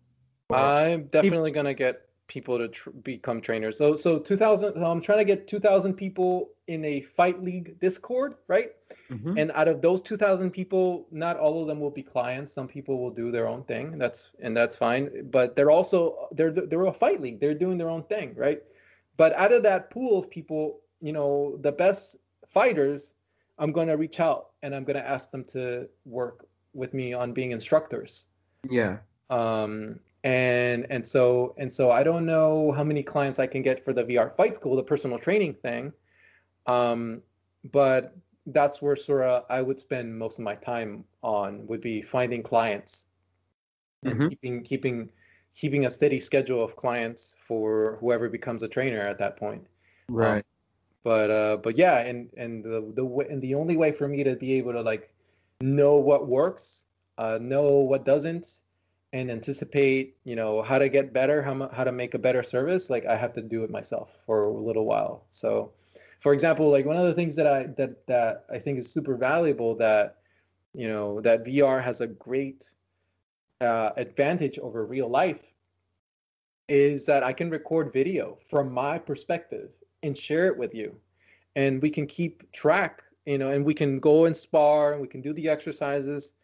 And it, by and by doing this, you know, you I'm giving you an ar- archive of footage that you can study to get better. Um, that you that and that will give you the ability to judge two months from now, three months from now, how much of an improvement you're making. Mm-hmm. And so yeah. I think I think that's you know that's valuable, that's novel, that's something virtual reality can do right now that in real life I mean, you know, you probably your your personal trainer can probably take you know quick video and send it back to you, but you know, I just think that this uh, this is one of those things that I'm discovering that adds adds value in VR as well. So yeah. Mm-hmm. No, totally. Um, yeah, it's so you know, like you said, I was you know I, I've been training with you a little bit, and you know, sorry, we recorded you know we recorded from at least your perspective uh, my you know the, our fight. And it was really interesting to see how you know my fighting uh, style from your perspective um, it was quite fascinating actually. Yeah what did you notice? So, uh, i feel like i haven't this conversation we haven't had so this is great material actually because i want to know yeah what did you did you were you able to learn anything? Did you feel like you um you got anything from that? And uh, yeah again maybe uh maybe is it worth it that we that we look at it together the video together? Or you know what do you think? What are your impressions? I, I think i think it would be cool to look at it together actually. Mm-hmm. um uh, uh, yeah honestly. Yeah uh, let's do it. yeah because yeah because um i do i have noticed i didn't watch all of it to be honest. But mm-hmm. from what i have seen from what i have seen um it's like i don't move a lot you know, I'm not very much move, moving in the uh, around the ring, and I think that's a problem. And I definitely noticed that I'm more block. I'm mostly blocking my face, the mm-hmm. upper part, and not my low, not my my my chat, my lower part of my body.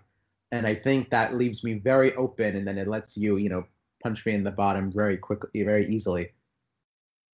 Yeah, yeah, I think uh, I'm glad. I'm glad you're being able to be so so self-reflective. I think that's a great exercise to have both mentally and physically. Um, that's good. Um, and yeah, I think we'll review the video later on, and we'll be able to go deeper into what works and what doesn't. You know, that's fun. The funny thing about the I was having um, I had a match yesterday with an opponent who, for a second there, I thought he broke the game I thought he broke the game, and I thought my whole business model was fucked you know why? Because he he figured out a way to spam, um, but like spam punch me in the dick, and he just kept doing that. He just kept punching me in the dick over and over and over and over again, and it was hard for me to figure out how to get the right angle of blocking. Mhm. Um, and he would do that, and we open, and it would open me up into the whole like um, the cutscene where I have to align my controllers with my hands and stuff Oh yeah, yeah, yeah, yeah, he kept doing that, and I was, and he had me by my second knockdown, and you know how you get a third or even to the fourth, you, you're dead, you're done. Yeah, you're screwed. So, so, so I was like, I was get, I was, I was realizing, oh my god, he's gonna win. This is it. This is, it's over for me. Mhm. But then what I did was, um, I figured him out. I, um, I decided that I was gonna punch him back in the dick too, and so and so I. Uh, but in but the way he was doing it, the way I was doing it, the difference was is that I was extending my arm a, a, a lot more than him with the jab. I was extending my jab a lot more. I was covering more distance, and when he tried to go for those same punches, I would block, and then I would go for that jab, and I and I kept doing that, and that would open him up to that to that fight to that scene and then i would and i would and then i would hook him right and i would hook him left in the face. Nice. and and it, and i just wailed on him. I wailed on him and i was able to like knock him out. Like i, I got him. Like it was it was really satisfying because i had to use um, a little bit of a taste of his own medicine but i also had to combine it with my own physical ability to get those punches in while he's resetting his character back into blocking position. Mhm. And uh, yes, that was super eye opening. And that's one of those experiences that I'm going to bring back into the ring with you and share with you. Like, like, look, Dar, if you ever run into a player who does this shit, this is what you need to do that worked for me. Yeah. so yeah man it's it's it's good i'm i'm yeah the game is uh is it's, it's so fun to like to and it was such a good workout i mean Oh yeah. yeah like i was playing another i had another match on saturday with a fighter who threw like 112 punches to like my 90 punches Wow. and at that point, I realized I was like, okay, this person is just fast, and they're probably faster than me, physically faster than me. yeah. And that was really humbling to be able to have someone who's better than me, and they weren't shit talking, and they were actually very graceful. And when the match ended, because they smoked me, by the way, like we, whew, we did three, we we went three matches, and they smoked me all three. Um, but I was, but he was so gracious or they, and then um, I reached, the, and then I said, hey, hey, hey, th- before you leave, do you want to join my fight? And then he left my fight league. Aw. Yeah, but I'm still, I'm still out there. Like if you're playing Creed and you think you're hot shit, hit me up. Let's have fun. Let's let's do a couple rounds. If you beat me, you qualify to be an instructor. Do you know how many people are uh, are playing Creed approximately? No, that's a good question. That's a really good question. You know, when people say, "Hey, that's a good question," that means they don't know. Yeah, no, for sure. Yeah, Okay, interesting. Um, all right, yeah, I think that would be something interesting to look for. Look to. definitely. I'll look into it. Honestly, I'll um, I'll I'll see if I can get in touch with the with the team that makes it, and I doubt they'll tell me, or I'll figure it out. I'll figure something out. See, Yeah. So I just looked it up. Um, at least a, a, a, a, a vague number, and it's anywhere between 20,000 and 50,000 people that own the game on Steam. Hmm. Okay, that's a that's a nice community to start with. Yeah. That's- yeah. So there, there's that to consider. So, uh, uh, how can I say? So, so like you, you mentioned about reaching out to the Creed development team. Um, can you, can you, first of all, can you at least briefly talk about the Creed development team? Who are they? And Yeah. and and, and also the second part is, have you communicated with them? Have they reached out to you, or vice versa? If so, what?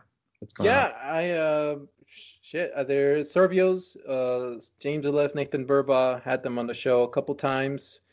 Um, they're the guys who made Zombies on the holodeck for all the old school people, and then they uh, they made um, a bunch of cool games like Sprint Vector and Electronauts, and uh, what's the other one? Uh, Raw Data. Mm-hmm. and they made Creed Rise to Glory, and they are a pretty good development team. They use Unreal Engine, um, and I reached out to them, sent them a couple of emails, and they were like, "Yeah, we'll we'll read through what you got." and that's it. I mean, that's all. There really isn't anything else to say. Yeah, so, so, but they haven't sent me any cease to desist. Like, hey, you can't do that. You can't. You can't train people in VR with our software. Right. I might need like a waiver of liability at some point. You know, what would to, be like? What would the waiver say? Like that this is not a real training. That this is just a virtual training. You're not responsible for any basically for... that that i'm not liable for like if we do like if i make if i make you do a virtual if i make you do a squat and you by accident you know fall or something and you trip like i, I shouldn't be liable for that you know huh. i feel like i feel like that's common sense any for any business personal trainers like they they definitely make you sign a waiver before you yeah you no. train with them so. yeah um okay interesting uh, so you know, so you mentioned Creed as is a VR boxing game. Are there any other VR boxing games or or VR exercising games in general? Uh, there's Thrill of the Fight, um, and there's Knockout League, um, and these those are the three that I know of. Um, there's also v- VFC Virtual Reality Fighting Championship. Yeah, I saw that. It's and um, it didn't inspire much confidence in me. Um, but uh, I'm willing to try it if if if if they if I can get hooked up with a free key. I'm again I'm broke. I can't afford these games, so yeah. so I, I, I did my investment. I have Creed on the Vive and I have Creed on the PSVR. So if you have Creed on Steam or if you have Creed on PSVR, um, then I can train you. Yeah. If you have Creed on Oculus, I'm sorry, I don't have Creed on Oculus. Oh, there's no like there's no like compatibility between the Steam VR and the Oculus versions. I don't think so. I, I don't I, I don't know. I, I just know that it's on the Oculus Store, but I don't have it on the Oculus Store. I only have it on Steam. Yeah, yeah, yeah. But but um, but there is there is Oculus support for the game on Steam VR. So like I have an Oculus Rift and and I've been using uh Creed, Creed on on the Rift, but with Steam VR. So right. yeah, so like okay, PSVR and PC um, crossplay. Okay, you can one can argue no, uh, and you know, you can argue, you know, Sony's restrictions, but also, you know, maybe it would be an unfair advantage for one player, one one one platform. But then why not Oculus and and uh, Steam VR? I don't know. That's I'm actually very curious about that. Um, I think so. What you're asking is if someone has Creed on the Oculus Store, can they play with someone who has Creed on Steam Store? Exactly. I think you can I mean, that'd be really weird if they did yes. that. That'd be really weird if they did that. You yeah. know, I, I don't think it would make sense for them. Yeah, exactly. Like, but but yeah, but like I said, for me, I only have it on Steam, and yeah. so yeah, I don't know. Wow, I don't know. So, because you know, someone asked me like, like, hey, do you have it? Uh, I, I have it on the Oculus Store. Where I'm like, well, I have it on Steam, and they're like, fine, I'll buy the game and they bought and they bought and by the way Survios if you're listening i'm becoming a glorified salesman for you because i'm i made this person buy the game all over again on steam wow yeah and now that i think about it we should have tried on oculus to see if he was able to play with me from his oh. oculus account i don't know i guess you can try when you're about to train this person yeah yeah yeah that's it yeah that's it yeah you know that's one of my um I guess it's it's kind of a, a pet peeve, uh, and I wish the VR industry was better about this. Um, it's too early to be fragmenting shit like this, you know. Like it's too we're still VR is still too too young to be doing walled gardens. Hmm. Um, and so that goes for Sony, that goes for Oculus, that goes to Vive. Yeah, you know. But, but, but to be devil's advocate, uh, can one argue that this competition is is allowing other is allowing them all to develop more quickly? instead of having an, a you know natural monopoly and therefore they don't have the incentive to innovate maybe but at the end of the day no one's you know like in this scenario like someone's clearly winning but in the scenario where like for example echo arena echo arena is only available on oculus right and that's a shame that's a damn shame that you have to get revive on steam and do have to do a whole process um, for people. And some people will never get revive. Some people will just not do the revive thing. If it's not on Steam, they're not gonna get re- they're not gonna do the whole thing and get it on Oculus like that. Mm-hmm. But it would be, it's just such a shame that people who can play on the PSVR, millions of people, you know, huge market, can't enjoy Echo VR, which by default would like benefit from a bigger community and would grow faster and would get more money. Um, whereas in this silo, where in their Oculus store, it's just it's a silo. It's not it's not a it's not growing. It's not dying. Yeah, but it's also not growing as fast as it could be, in my I, opinion. I think to be fair, uh, I think it was Oculus Studios, uh, Facebook, that directly funded Echo uh, VR. So you know, I, I, think in all fairness, that's I think that's a factor. Yeah, you, yeah. I mean, I, I mean, I, what am I gonna do? I'm not gonna like, I'm not gonna say no. Don't fund, don't fund games. I mean, but that's happening right now with like Dirt Rally 2. Like Dirt Rally 2, it's gonna be coming for VR, but only because Oculus paid the Codemasters money to yeah. get it on only Oculus. Well, I, I think, but I think um, in, in all fairness, for example, like Super Hot VR was funded by, partially by Oculus, and but that came on other platforms. So that's the right way to do it. Cause yeah, yeah, because it's on PSVR, it's on, on Steam. I think it was a timed exclusive. Yeah, uh, do that. Do you know again? And it's not like again, Sony's just as bad as Oculus because Resident Evil Seven should be on the Oculus Store. It should be on Steam right now. Um, I, why why is it taking so long for such a good game to get into the hands of like millions of people who support, create a community, become glorified salesmen for them, yeah. and sell more copies and just keep that like networking effect going. I don't I don't see why they think it's a good idea to close it off like that. Like Sony dropped the ball hugely with that, with, with just keeping Resident Evil, Resident Evil Seven to themselves. So so I, I think in all fairness, uh, at least to Sony uh, it was a apparently it was a one year exclusivity, and then uh, and then after that, Capcom could do whatever they want. And I think it was Capcom that chose not to port it to the PC. Well, then Capcom, you're fucking up. There you go.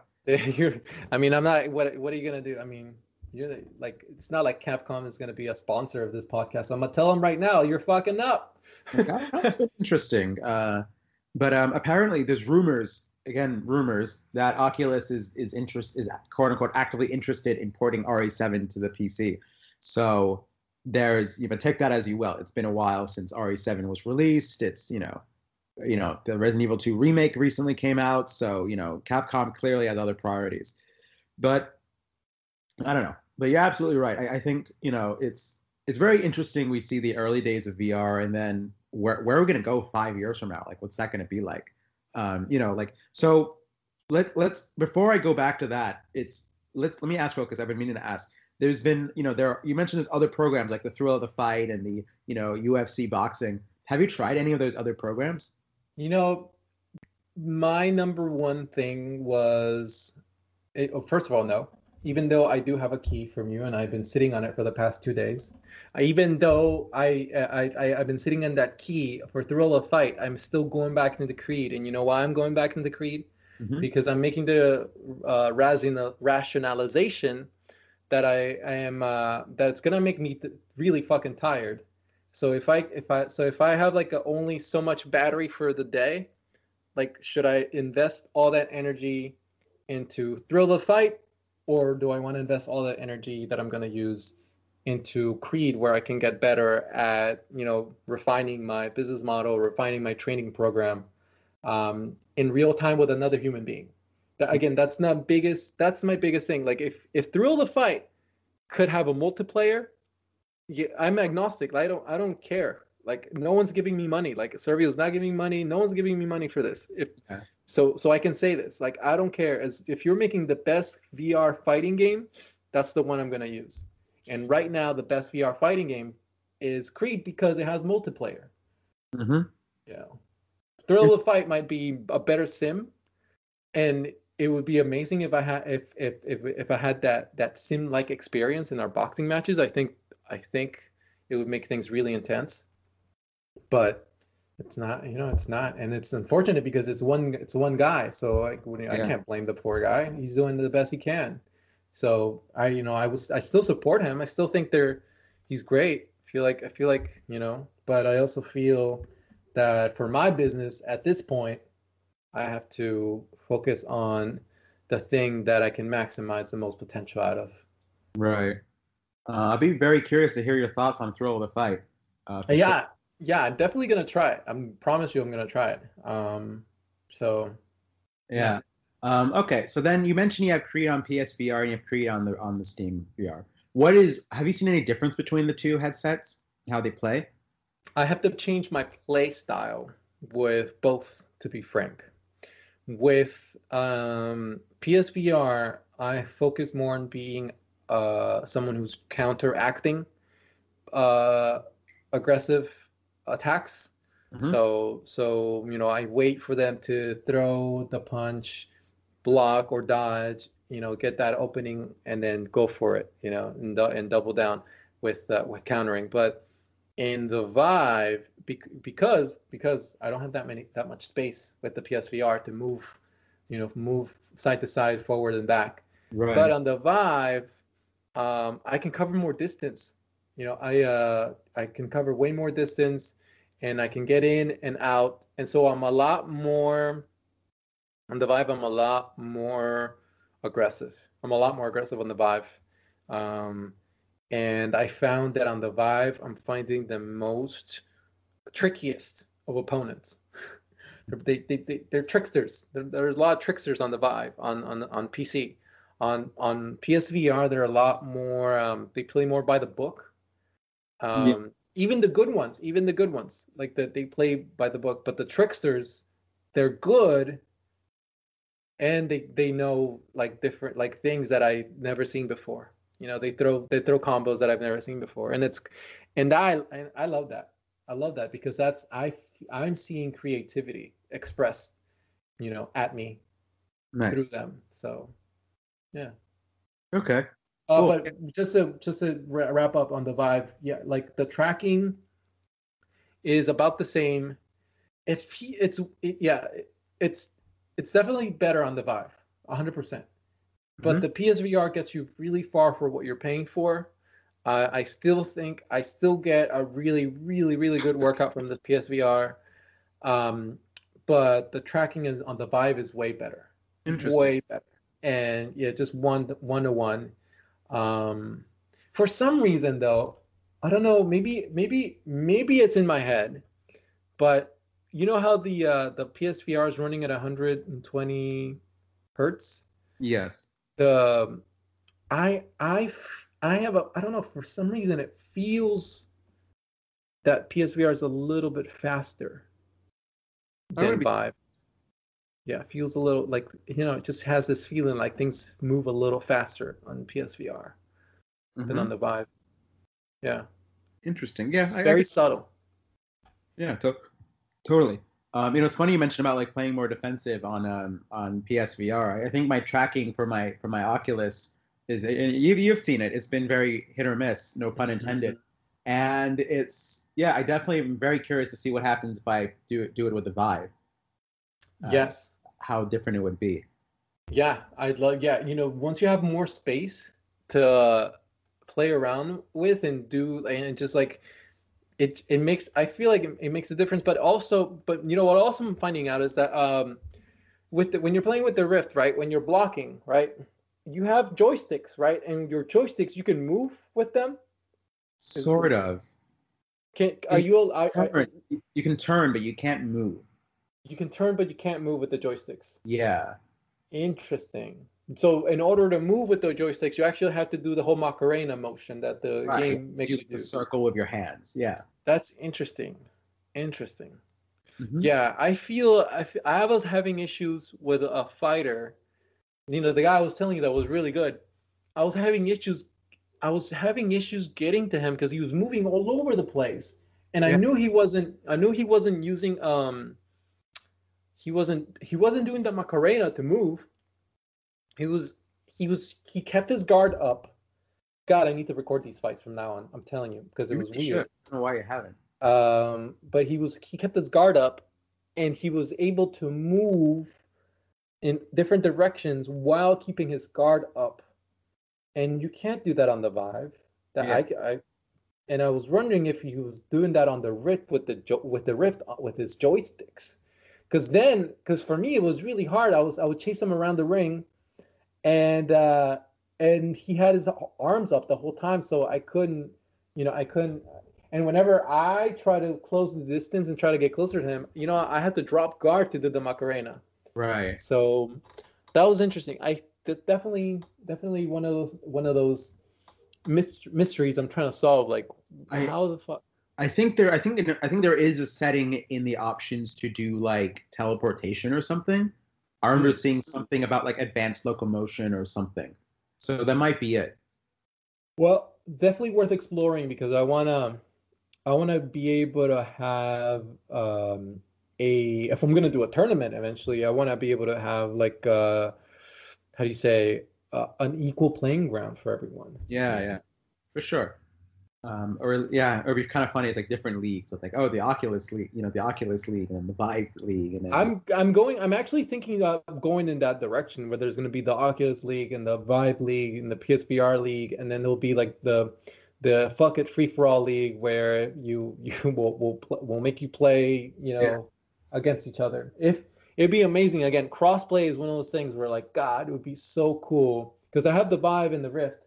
And the other day, I wanted to bring it to my family's house um, to my to see uh, to see my grandma and my my grandpa and my cousins, and I, I wanted to bring the Rift, not the Rift, the Vive and the PSVR over there, and I was gonna set it up. One one was gonna be in the other room, and one was gonna be in the living room, and I was gonna do a boxing ma- a boxing tournament with my family, Mhm. you know, and uh, you can't do that.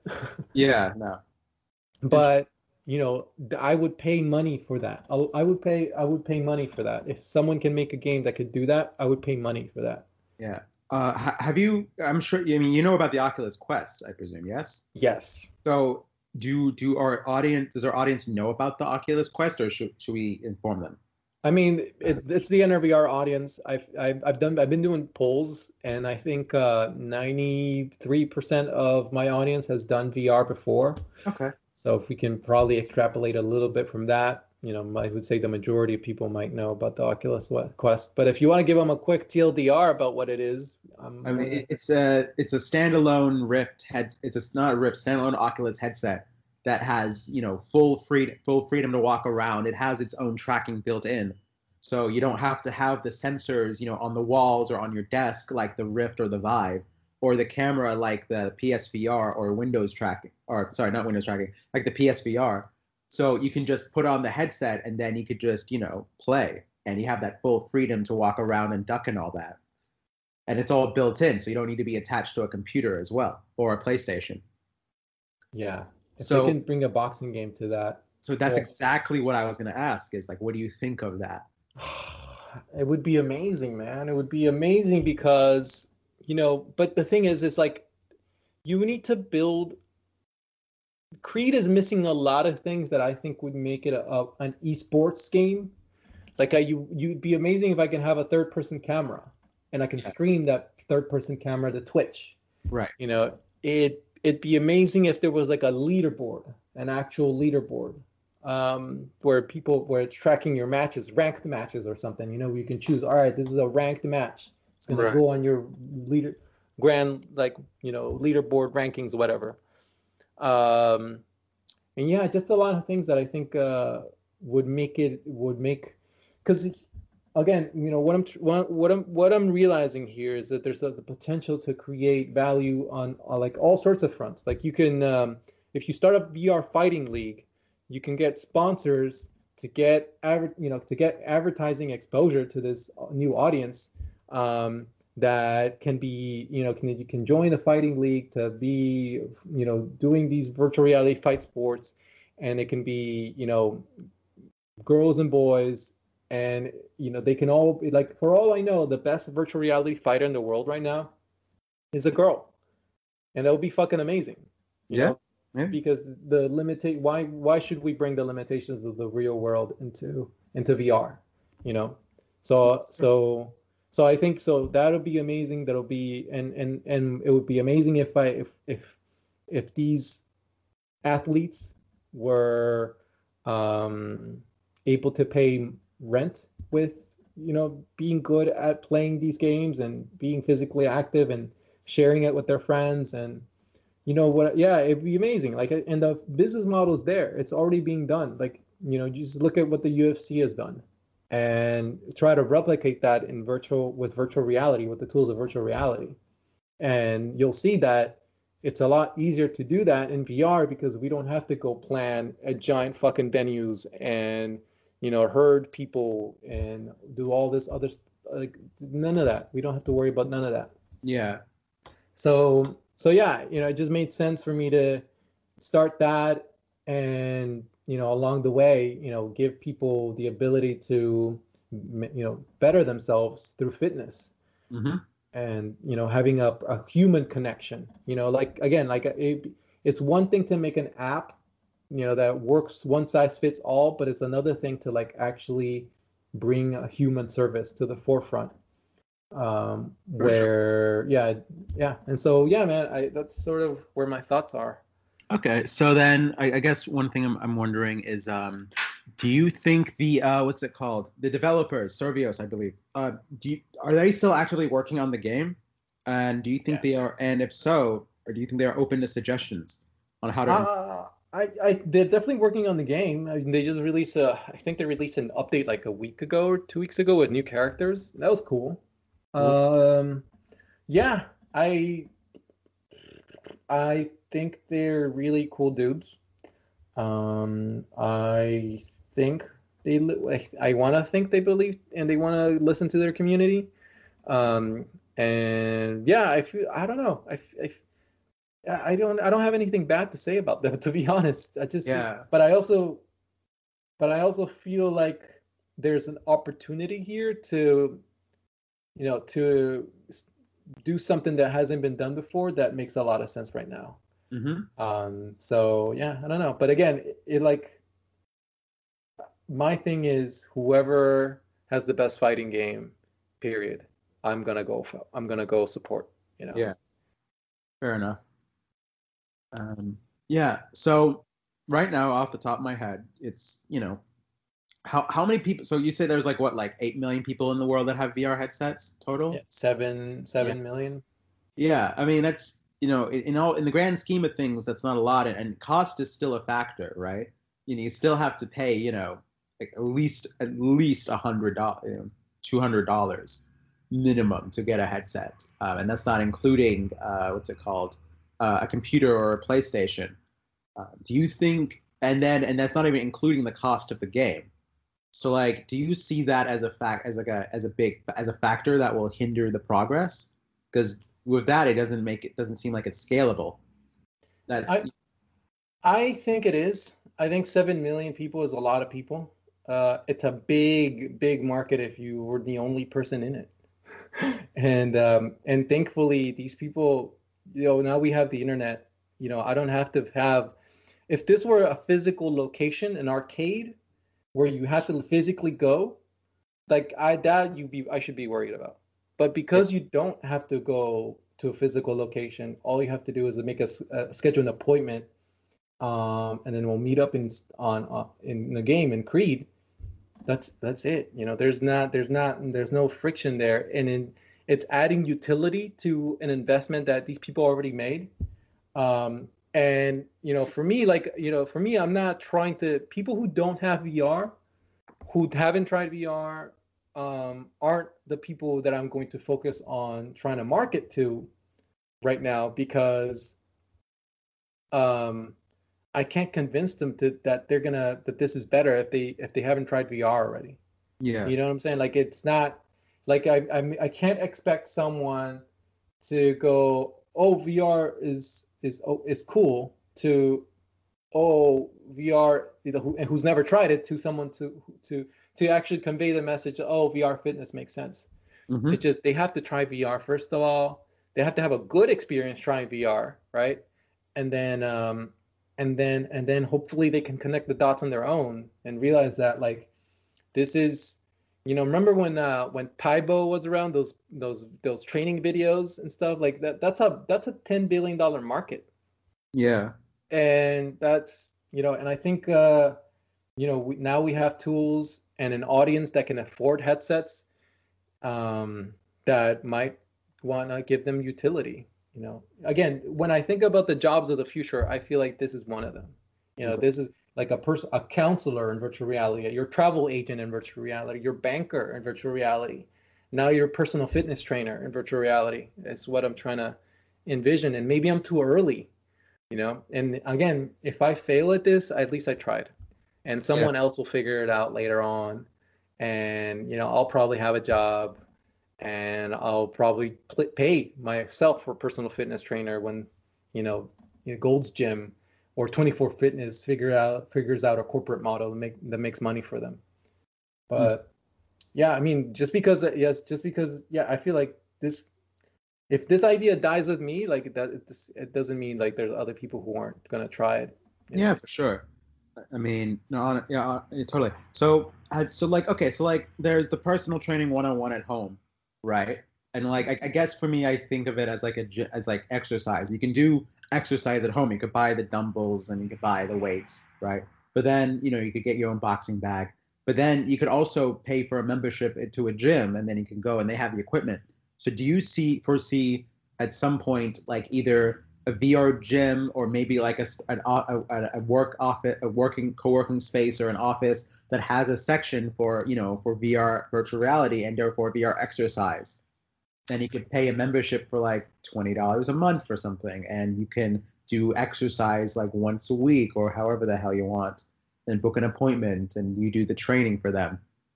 I think yes, maybe there's something there, but like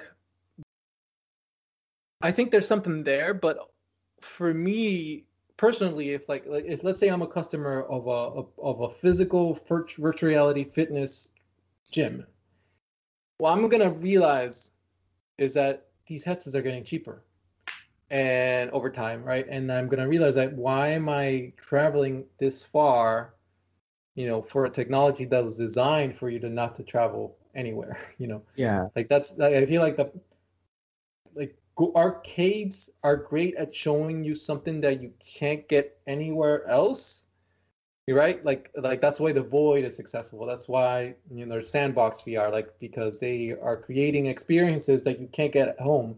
Yeah. But with personal training and uh, a dedicated app like let's say you know five years from now i have my own vr personal training dedicated training app where we incorporate boxing and we incorporate leg trackers so that you attach your leg trackers and now I can see your squat form better and I can now teach you how to kick. Yeah. Um like like like that to me makes me real like helps me like for me that it only points to in the direction where things are headed and the head things are headed in the direction where like people are going to realize like why am I coming traveling, you know, 15 minutes, 20 minutes to come be sweaty in this place where I can be doing it in my underwear uh, in my underwear and save myself all that time of traveling. Mm. Um, I mean, and so and so that's sort of the my my thinking. You know, a part of me says yes, it makes sense, Dara, but a part of me says, you know, it's it's it's um it'll be a lot easier to just train people who already have VR at home and they're willing to try it. You know, you bring up a really good point. Um, you actually do bring up a really, really good point of like arcades, and it does, you know, it, it does actually kind of remind me of the what's it called?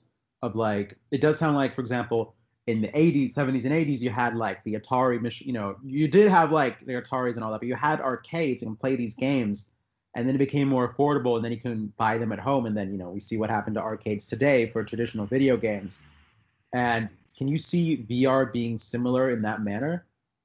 Oh yeah. I mean yeah definitely. Uh, and i think um yeah i think the big sort of amusement parks will start seeing the writing on the wall. Um, and i think they're starting to see the writing on the wall um, where they'll incorporate augmented reality into their experiences or virtual reality. Um, because you know when i can give a vr headset to my cousin um, and they try the Mario Kart experience in virtual reality. And then they go to Universal Studios and they try a Mario Kart experience that's basically just a little a little thing on a rail, a little car on a rail, right? Mm-hmm. They're gonna feel underwhelmed because they had to get in line and be that whole time and like I don't know and wait that whole time, you know, to to try this thing that'll last three minutes or at most, and that'll be it. Whereas back home in VR, they were inside Mario Kart themselves, you know, and they could play for endless endless hours. Yeah. So, so I feel like um, uh, amusement parks and, and those kind of attractions will adapt, and they will create experiences that you can't get at home, um, and that's a really good thing. Um, but personal training, VR personal training, I don't think right. I think that with the tools I have, um, with Creed and and Creed, right, like yeah, I don't see why I would need you to come to a physical location for that. Yeah. Yeah. I don't know. I get I like and it comes you know also it's a it's a it's a costing too. You know, I have to I would have to rent a place. I would have to, you know, I think uh, I think there's a lot of things that need to be taken into consideration about that sort of venture, and you have to custom build an experience that again you can't get anywhere else. And so, yeah, I don't know what I would love to do is um, instead of maybe the, it would be like VR fight school, but or like you know training session. But what I would love to do is have like um like you know VR boxing gyms where people can come spectate matches in physical reality. I was just about to ask about that. Yeah. Yeah, yeah, like, yeah. like meetups and all that. Yeah, yeah, yeah. Like it'd be awesome if I could swing by a meetup and if someone has a PSVR, and I'll bring my PSVR and we'll hook hook them up and create, and we'll put the I'll, I'll put a each one of the players on a on a big screen for everyone to watch each of the players' perspective. Mm-hmm. That'd be compelling. It'd be really compelling. Yeah, I think it would be really cool. I think, you know, especially in the Bay Area, you know, Silicon Valley, I think that would be a really cool meetup idea. Yeah.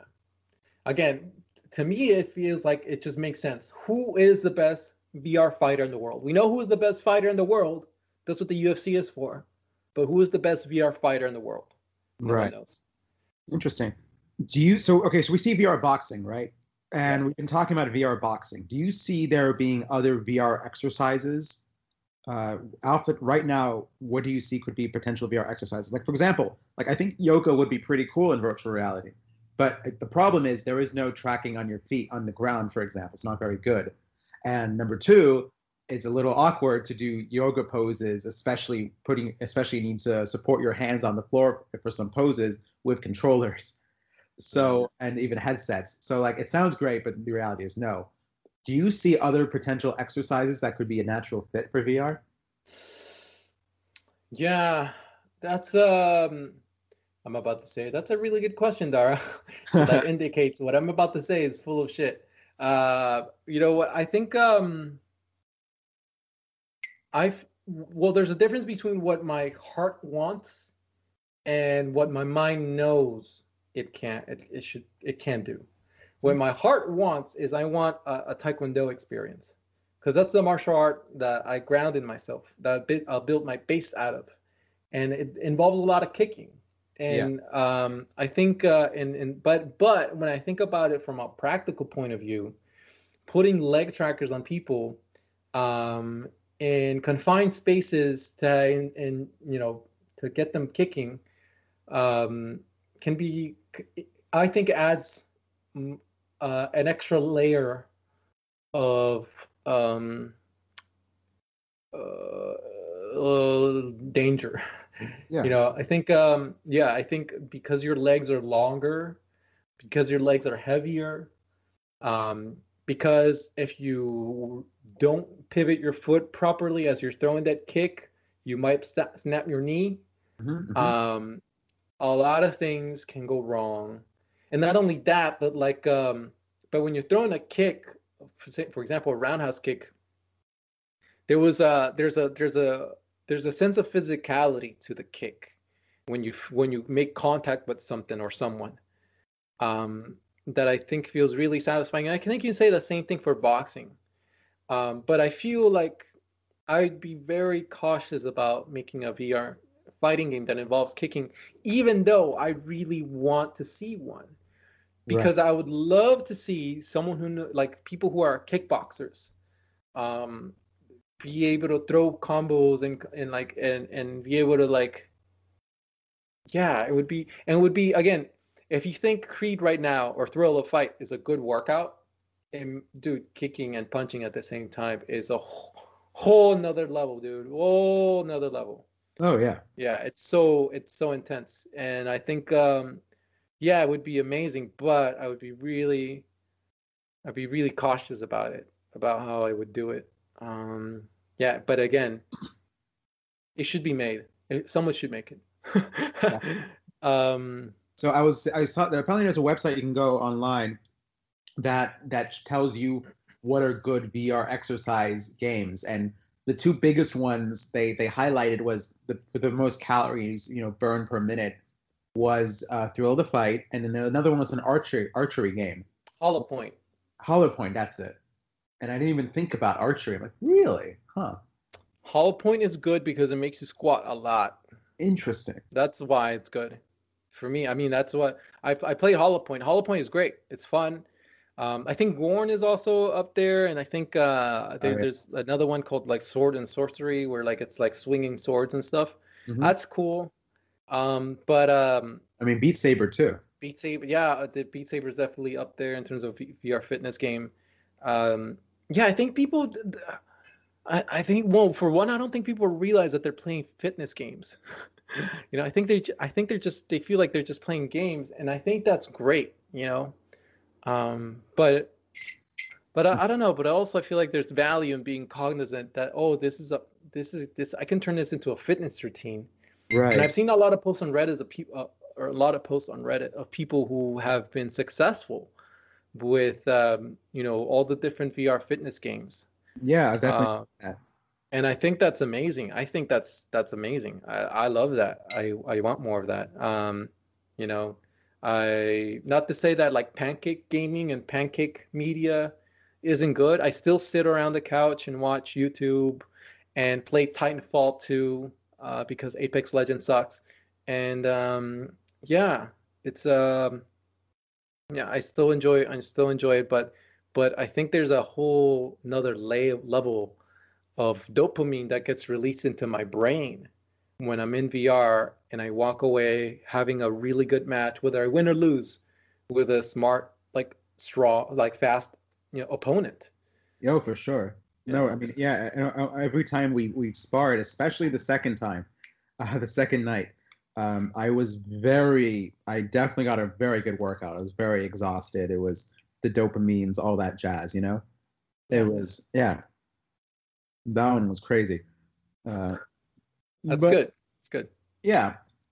So, yeah, um, yeah, I don't know. So it's, uh, I don't know what, what else to say. It's what, what's your available, so like you're training two people right now uh, what is your let's say someone listens to this podcast and they're like oh snap i want to i want to train with mr miranda here with sensei miranda how do i how, what's your availability like what's how many people do you think you could be able to take on um i i feel confident in being able to take on um between four and five customers a day in okay. an eight hour time span. And um, I mean, and here's the thing about the pricing. I uh, I should mention a little bit just to be transparent. Yeah, I was just about to ask about that. I did some research on this, and you know, for example, my girlfriend pays sixty dollars an hour for personal training at a gym that's not high end. It's not a high end gym. Mm-hmm. Um, and so she pays sixty dollars an hour for a personal trainer at, at a not high end gym so that means to me that that's basically like a base for real life. And at the same time i'm also realizing that there's people who are paying are who are charging $35 an hour to coach people in fortnite. Really? Yeah. So you can make $35 an hour being a Fortnite coach, or you can pay or you can pay $60 an hour for a personal trainer in real life. I feel like the kind of training I want to give you, the kind of value I want to give you, the kind of connection that you're gonna get yeah. um, from me is at least on par with a Fortnite coach.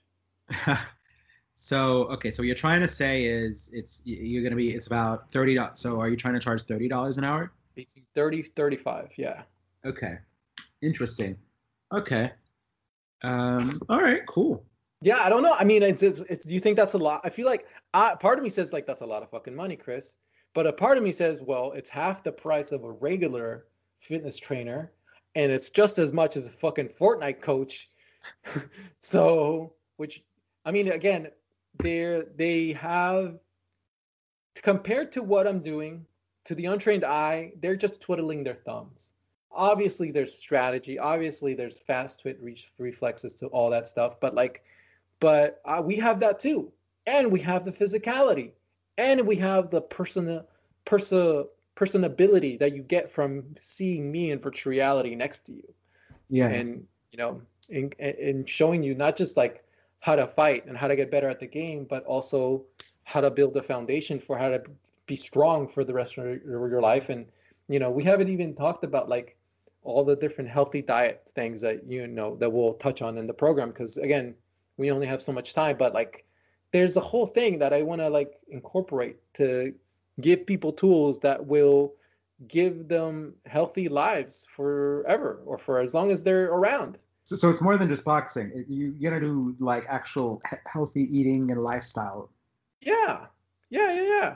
I mean, there's yeah. I mean, that's if you can't if if if all we do is boxing, all we do is train um, physically, and we're not talking about diet, and we're not talking about healthy habits like drinking water and going to sleep, getting enough sleep then you were swimming up current.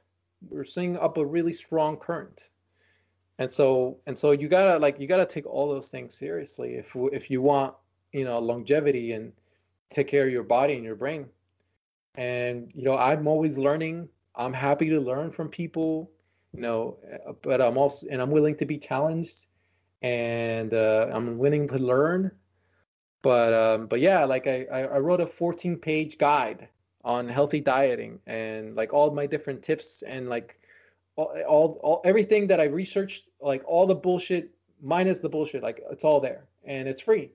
And if you join the Discord, like you like you can get there. You can just read it. It's on the it's one of my, it's on the pinned thing on the general channel. So oh, cool, cool. Yeah, yeah, yeah. And and happy to like talk. We'll talk about it over time. And yeah, like yeah and again one of the things that like this helps me do is I, I helps me personalize a workout a program for you you know and i think that again because i'm able to do that i think that gives me more value than you know whereas if it was just an arcade experience you know like if you if you went to just an arcade and got that workout that's good but like and but you probably paid 10 $15 for that hour or something. Um, but with me, you get a commitment in your healthy life. Like that's that's what you're buying in. You know, a, a commitment from me to like, you know, keep you accountable, keep you working hard, and you know, and we're gonna have a lot of fun. Like that's I shouldn't even have mentioned that, but the whole time we're gonna have you're not even gonna realize that you're you'll be bidding you'll be building that like that Super Saiyan God body, and next thing you know, you're like, what the fuck? I've been playing games this whole time. Mm-hmm. But again, it's yeah, it's it's amazing because it's such a good way to deliver dopamine to the brain. You know, like yeah. it's just such a good way. Like it's just yeah, it's such a easy thing to do. You just put on the headset, meet me in VR, and have a good time. You know, do right. your best. So you actually bring up a really good point um, now you mention it, of you know, you know, this this all this takes work, and you know, I, I think especially in the United States, we have this idea of I, I, I touched about it earlier of like, oh, we buy a self help book and we read it, and therefore we're better, or hey, I want to buy this like the this lap band thing where like I put this strap on my on around me and that makes me lose weight. Or hey, you know, you know that kind of stuff. Oh, I have these diet pills. I take it and therefore I'm better. Therefore I will lose weight. Um, you know, it's always one of those sprinting, quick fix solutions.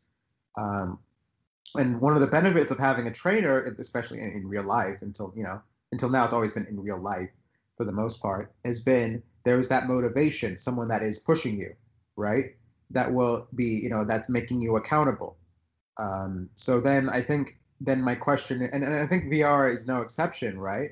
But I think my question is because it's virtual, you're not in front of them. Do you think that makes it harder, or makes it more tricky? And if so, or, or what, or if so, what is what what what do you think could be able to push people to to actually be motivated and get pushed forward and, and grow and all that. You know, Mel was you that was a conversation I was having with Mel yesterday, and she was telling me like, Chris, how do you know people aren't lying to you? How yeah. do you know? How do you know they're not looking at you square in that virtual face of yours, and not they're not lying to you? They're they're not they're not they're not being truthful to you, and yeah. you know they might be telling you that they lost fifty pounds, but because you can't see their real bodies, you don't know what that what they really look like. That's a really good point.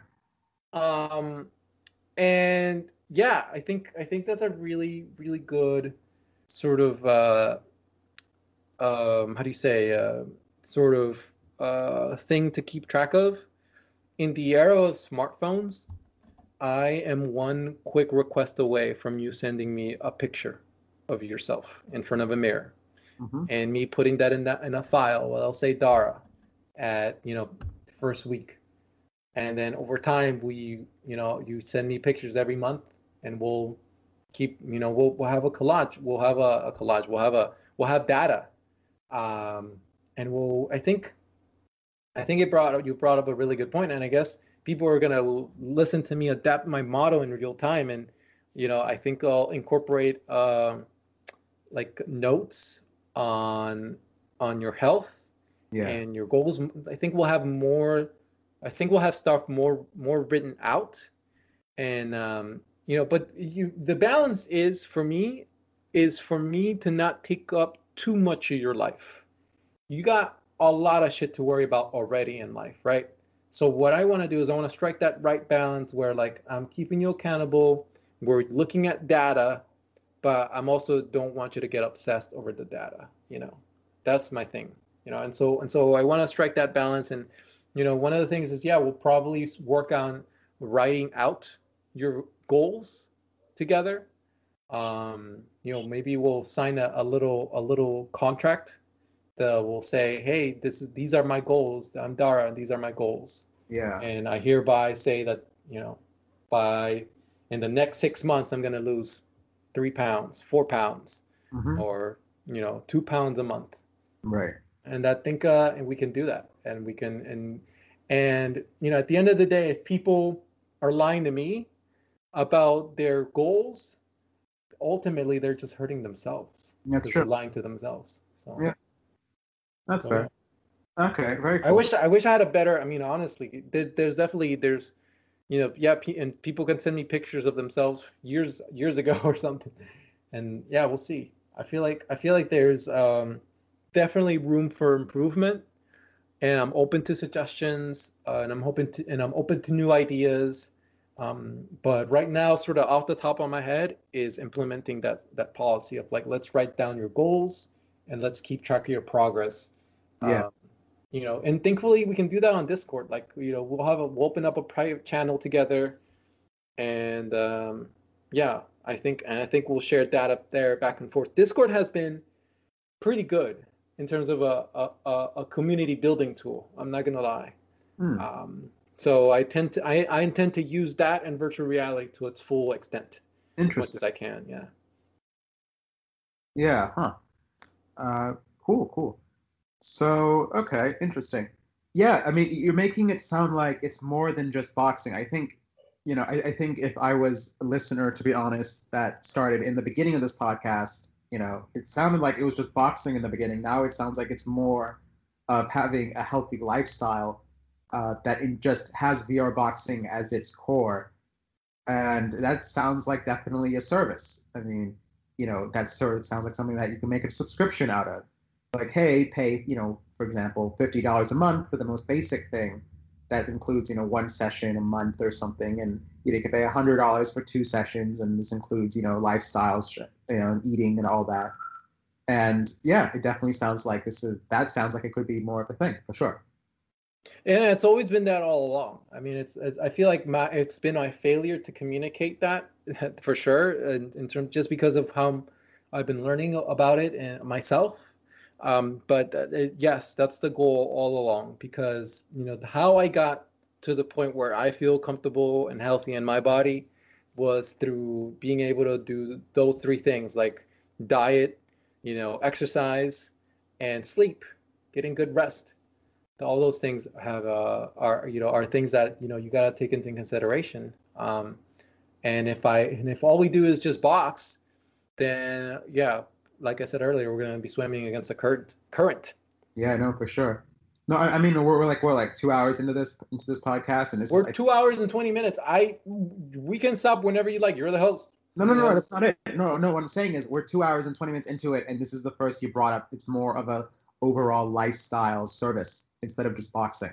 I guess I guess I didn't want to. I guess I was trying to avoid the word lifestyle service. I don't know. For some reason, I just feel a little cringy about it. Like I get these like, I don't know. Like I uh, I I feel like it makes me feel like there's less value in a lifestyle service when when I say I'm a VR personal trainer, uh, fitness trainer. You know, in my mind, that includes these lifestyle things you know and i'm using but but i but the problem is is that because i'm using vr boxing as my outlet to you know give you physicality and give you those workouts it might and because virtual reality is such a big thing like all you know such a you know when i say virtual reality boxing and virtual reality personal trainer you know like all you think about right now is virtual reality.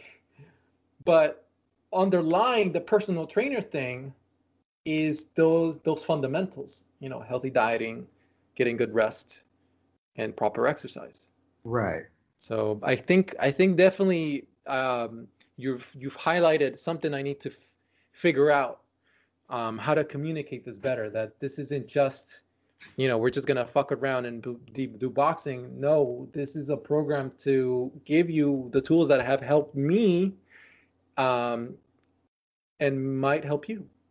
Yeah, that's that's fair. Yeah, absolutely. Uh, so okay. yeah, cool. Um, is there? I mean, I don't know. Is as so you know, I, I've been asking a lot of questions. Is there is there anything you want to bring up? Is there anything um, on your mind, or? You know, I feel like I brought up on probably on my own too. Like most of the things I've been that been on my mind. Um, you know, I, I yeah, I, that's I, I I feel like this is sort of where I'm at. Just uh, I'm swimming in the ocean right now, and I'm and I'm doing and I'm, I'm trying to explore these three different channels all at the same time. And whatever opportunity opens up, I'm willing to go full force and do it. You know, if uh, if all of a sudden, for example, Gimlet Media. Have you heard of Gimlet Media? Yeah, they just got acquired by uh, what's it called? Spotify. Guess how much? Five hundred million. Two hundred million. Oh, 200. Okay. That's a lot of money though for a podcast. Yeah. So if someone said, "Hey, Chris, we, we want to fund the Enter VR podcast," like I would I would stop VR boxing, and I would do just VR podcasting if some if that opportunity arises.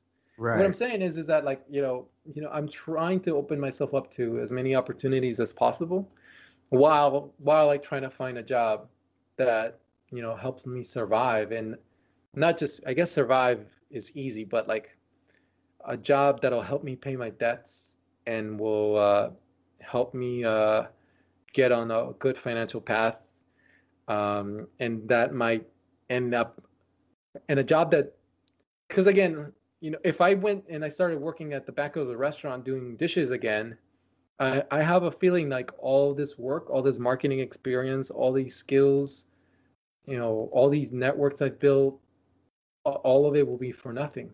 Right. So, but I, but, but if I have to, I, I mean, I will. But that just means it'll be the end of Enter VR, and it'll be the end of a lot of things that I want to do because I, because I at that point I won't have that again that luck to pay five hundred dollars in, in rent. Yeah. You need a certain amount of money to make it in VR to start off with. I mean, at least an investment or luck, luck.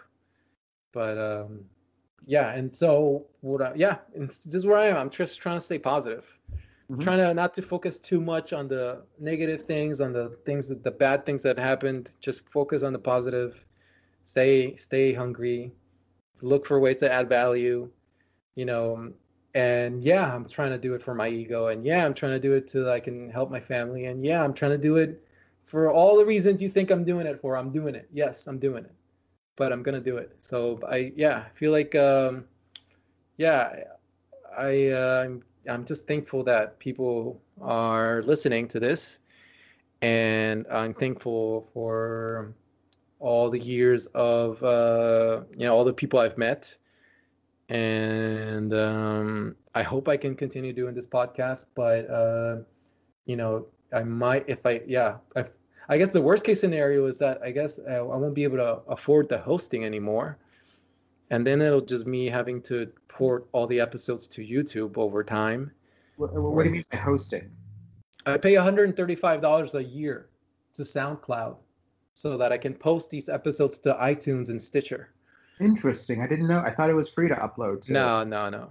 And uh, and I, you know, I pay 50 60 dollars uh, every six months to WordPress so that they can host my blog, which again doesn't get much traffic, but you know, I, but it's a good place to have to throw info in there. And yeah, and basically, yeah, I I'm gonna figure it out. I'm gonna make income. I'm gonna find clients or I'm to find advertisers who want to advertise on the podcast. One of the math that I've done is that, um, you know, I've put out about 200 episodes, 220, 225 episodes. Mm-hmm. And for every episode that came out, I got like 100 new followers. Cool. And I feel like, um, you know, if I did a thousand episodes, I can probably get a hundred thousand followers. Nice. And I think but I, but that's not. Yeah, again, that's, you know, but that's an opportunity that I only do that I can only pull off under certain conditions. You know. Right. That's that's fair. Yeah.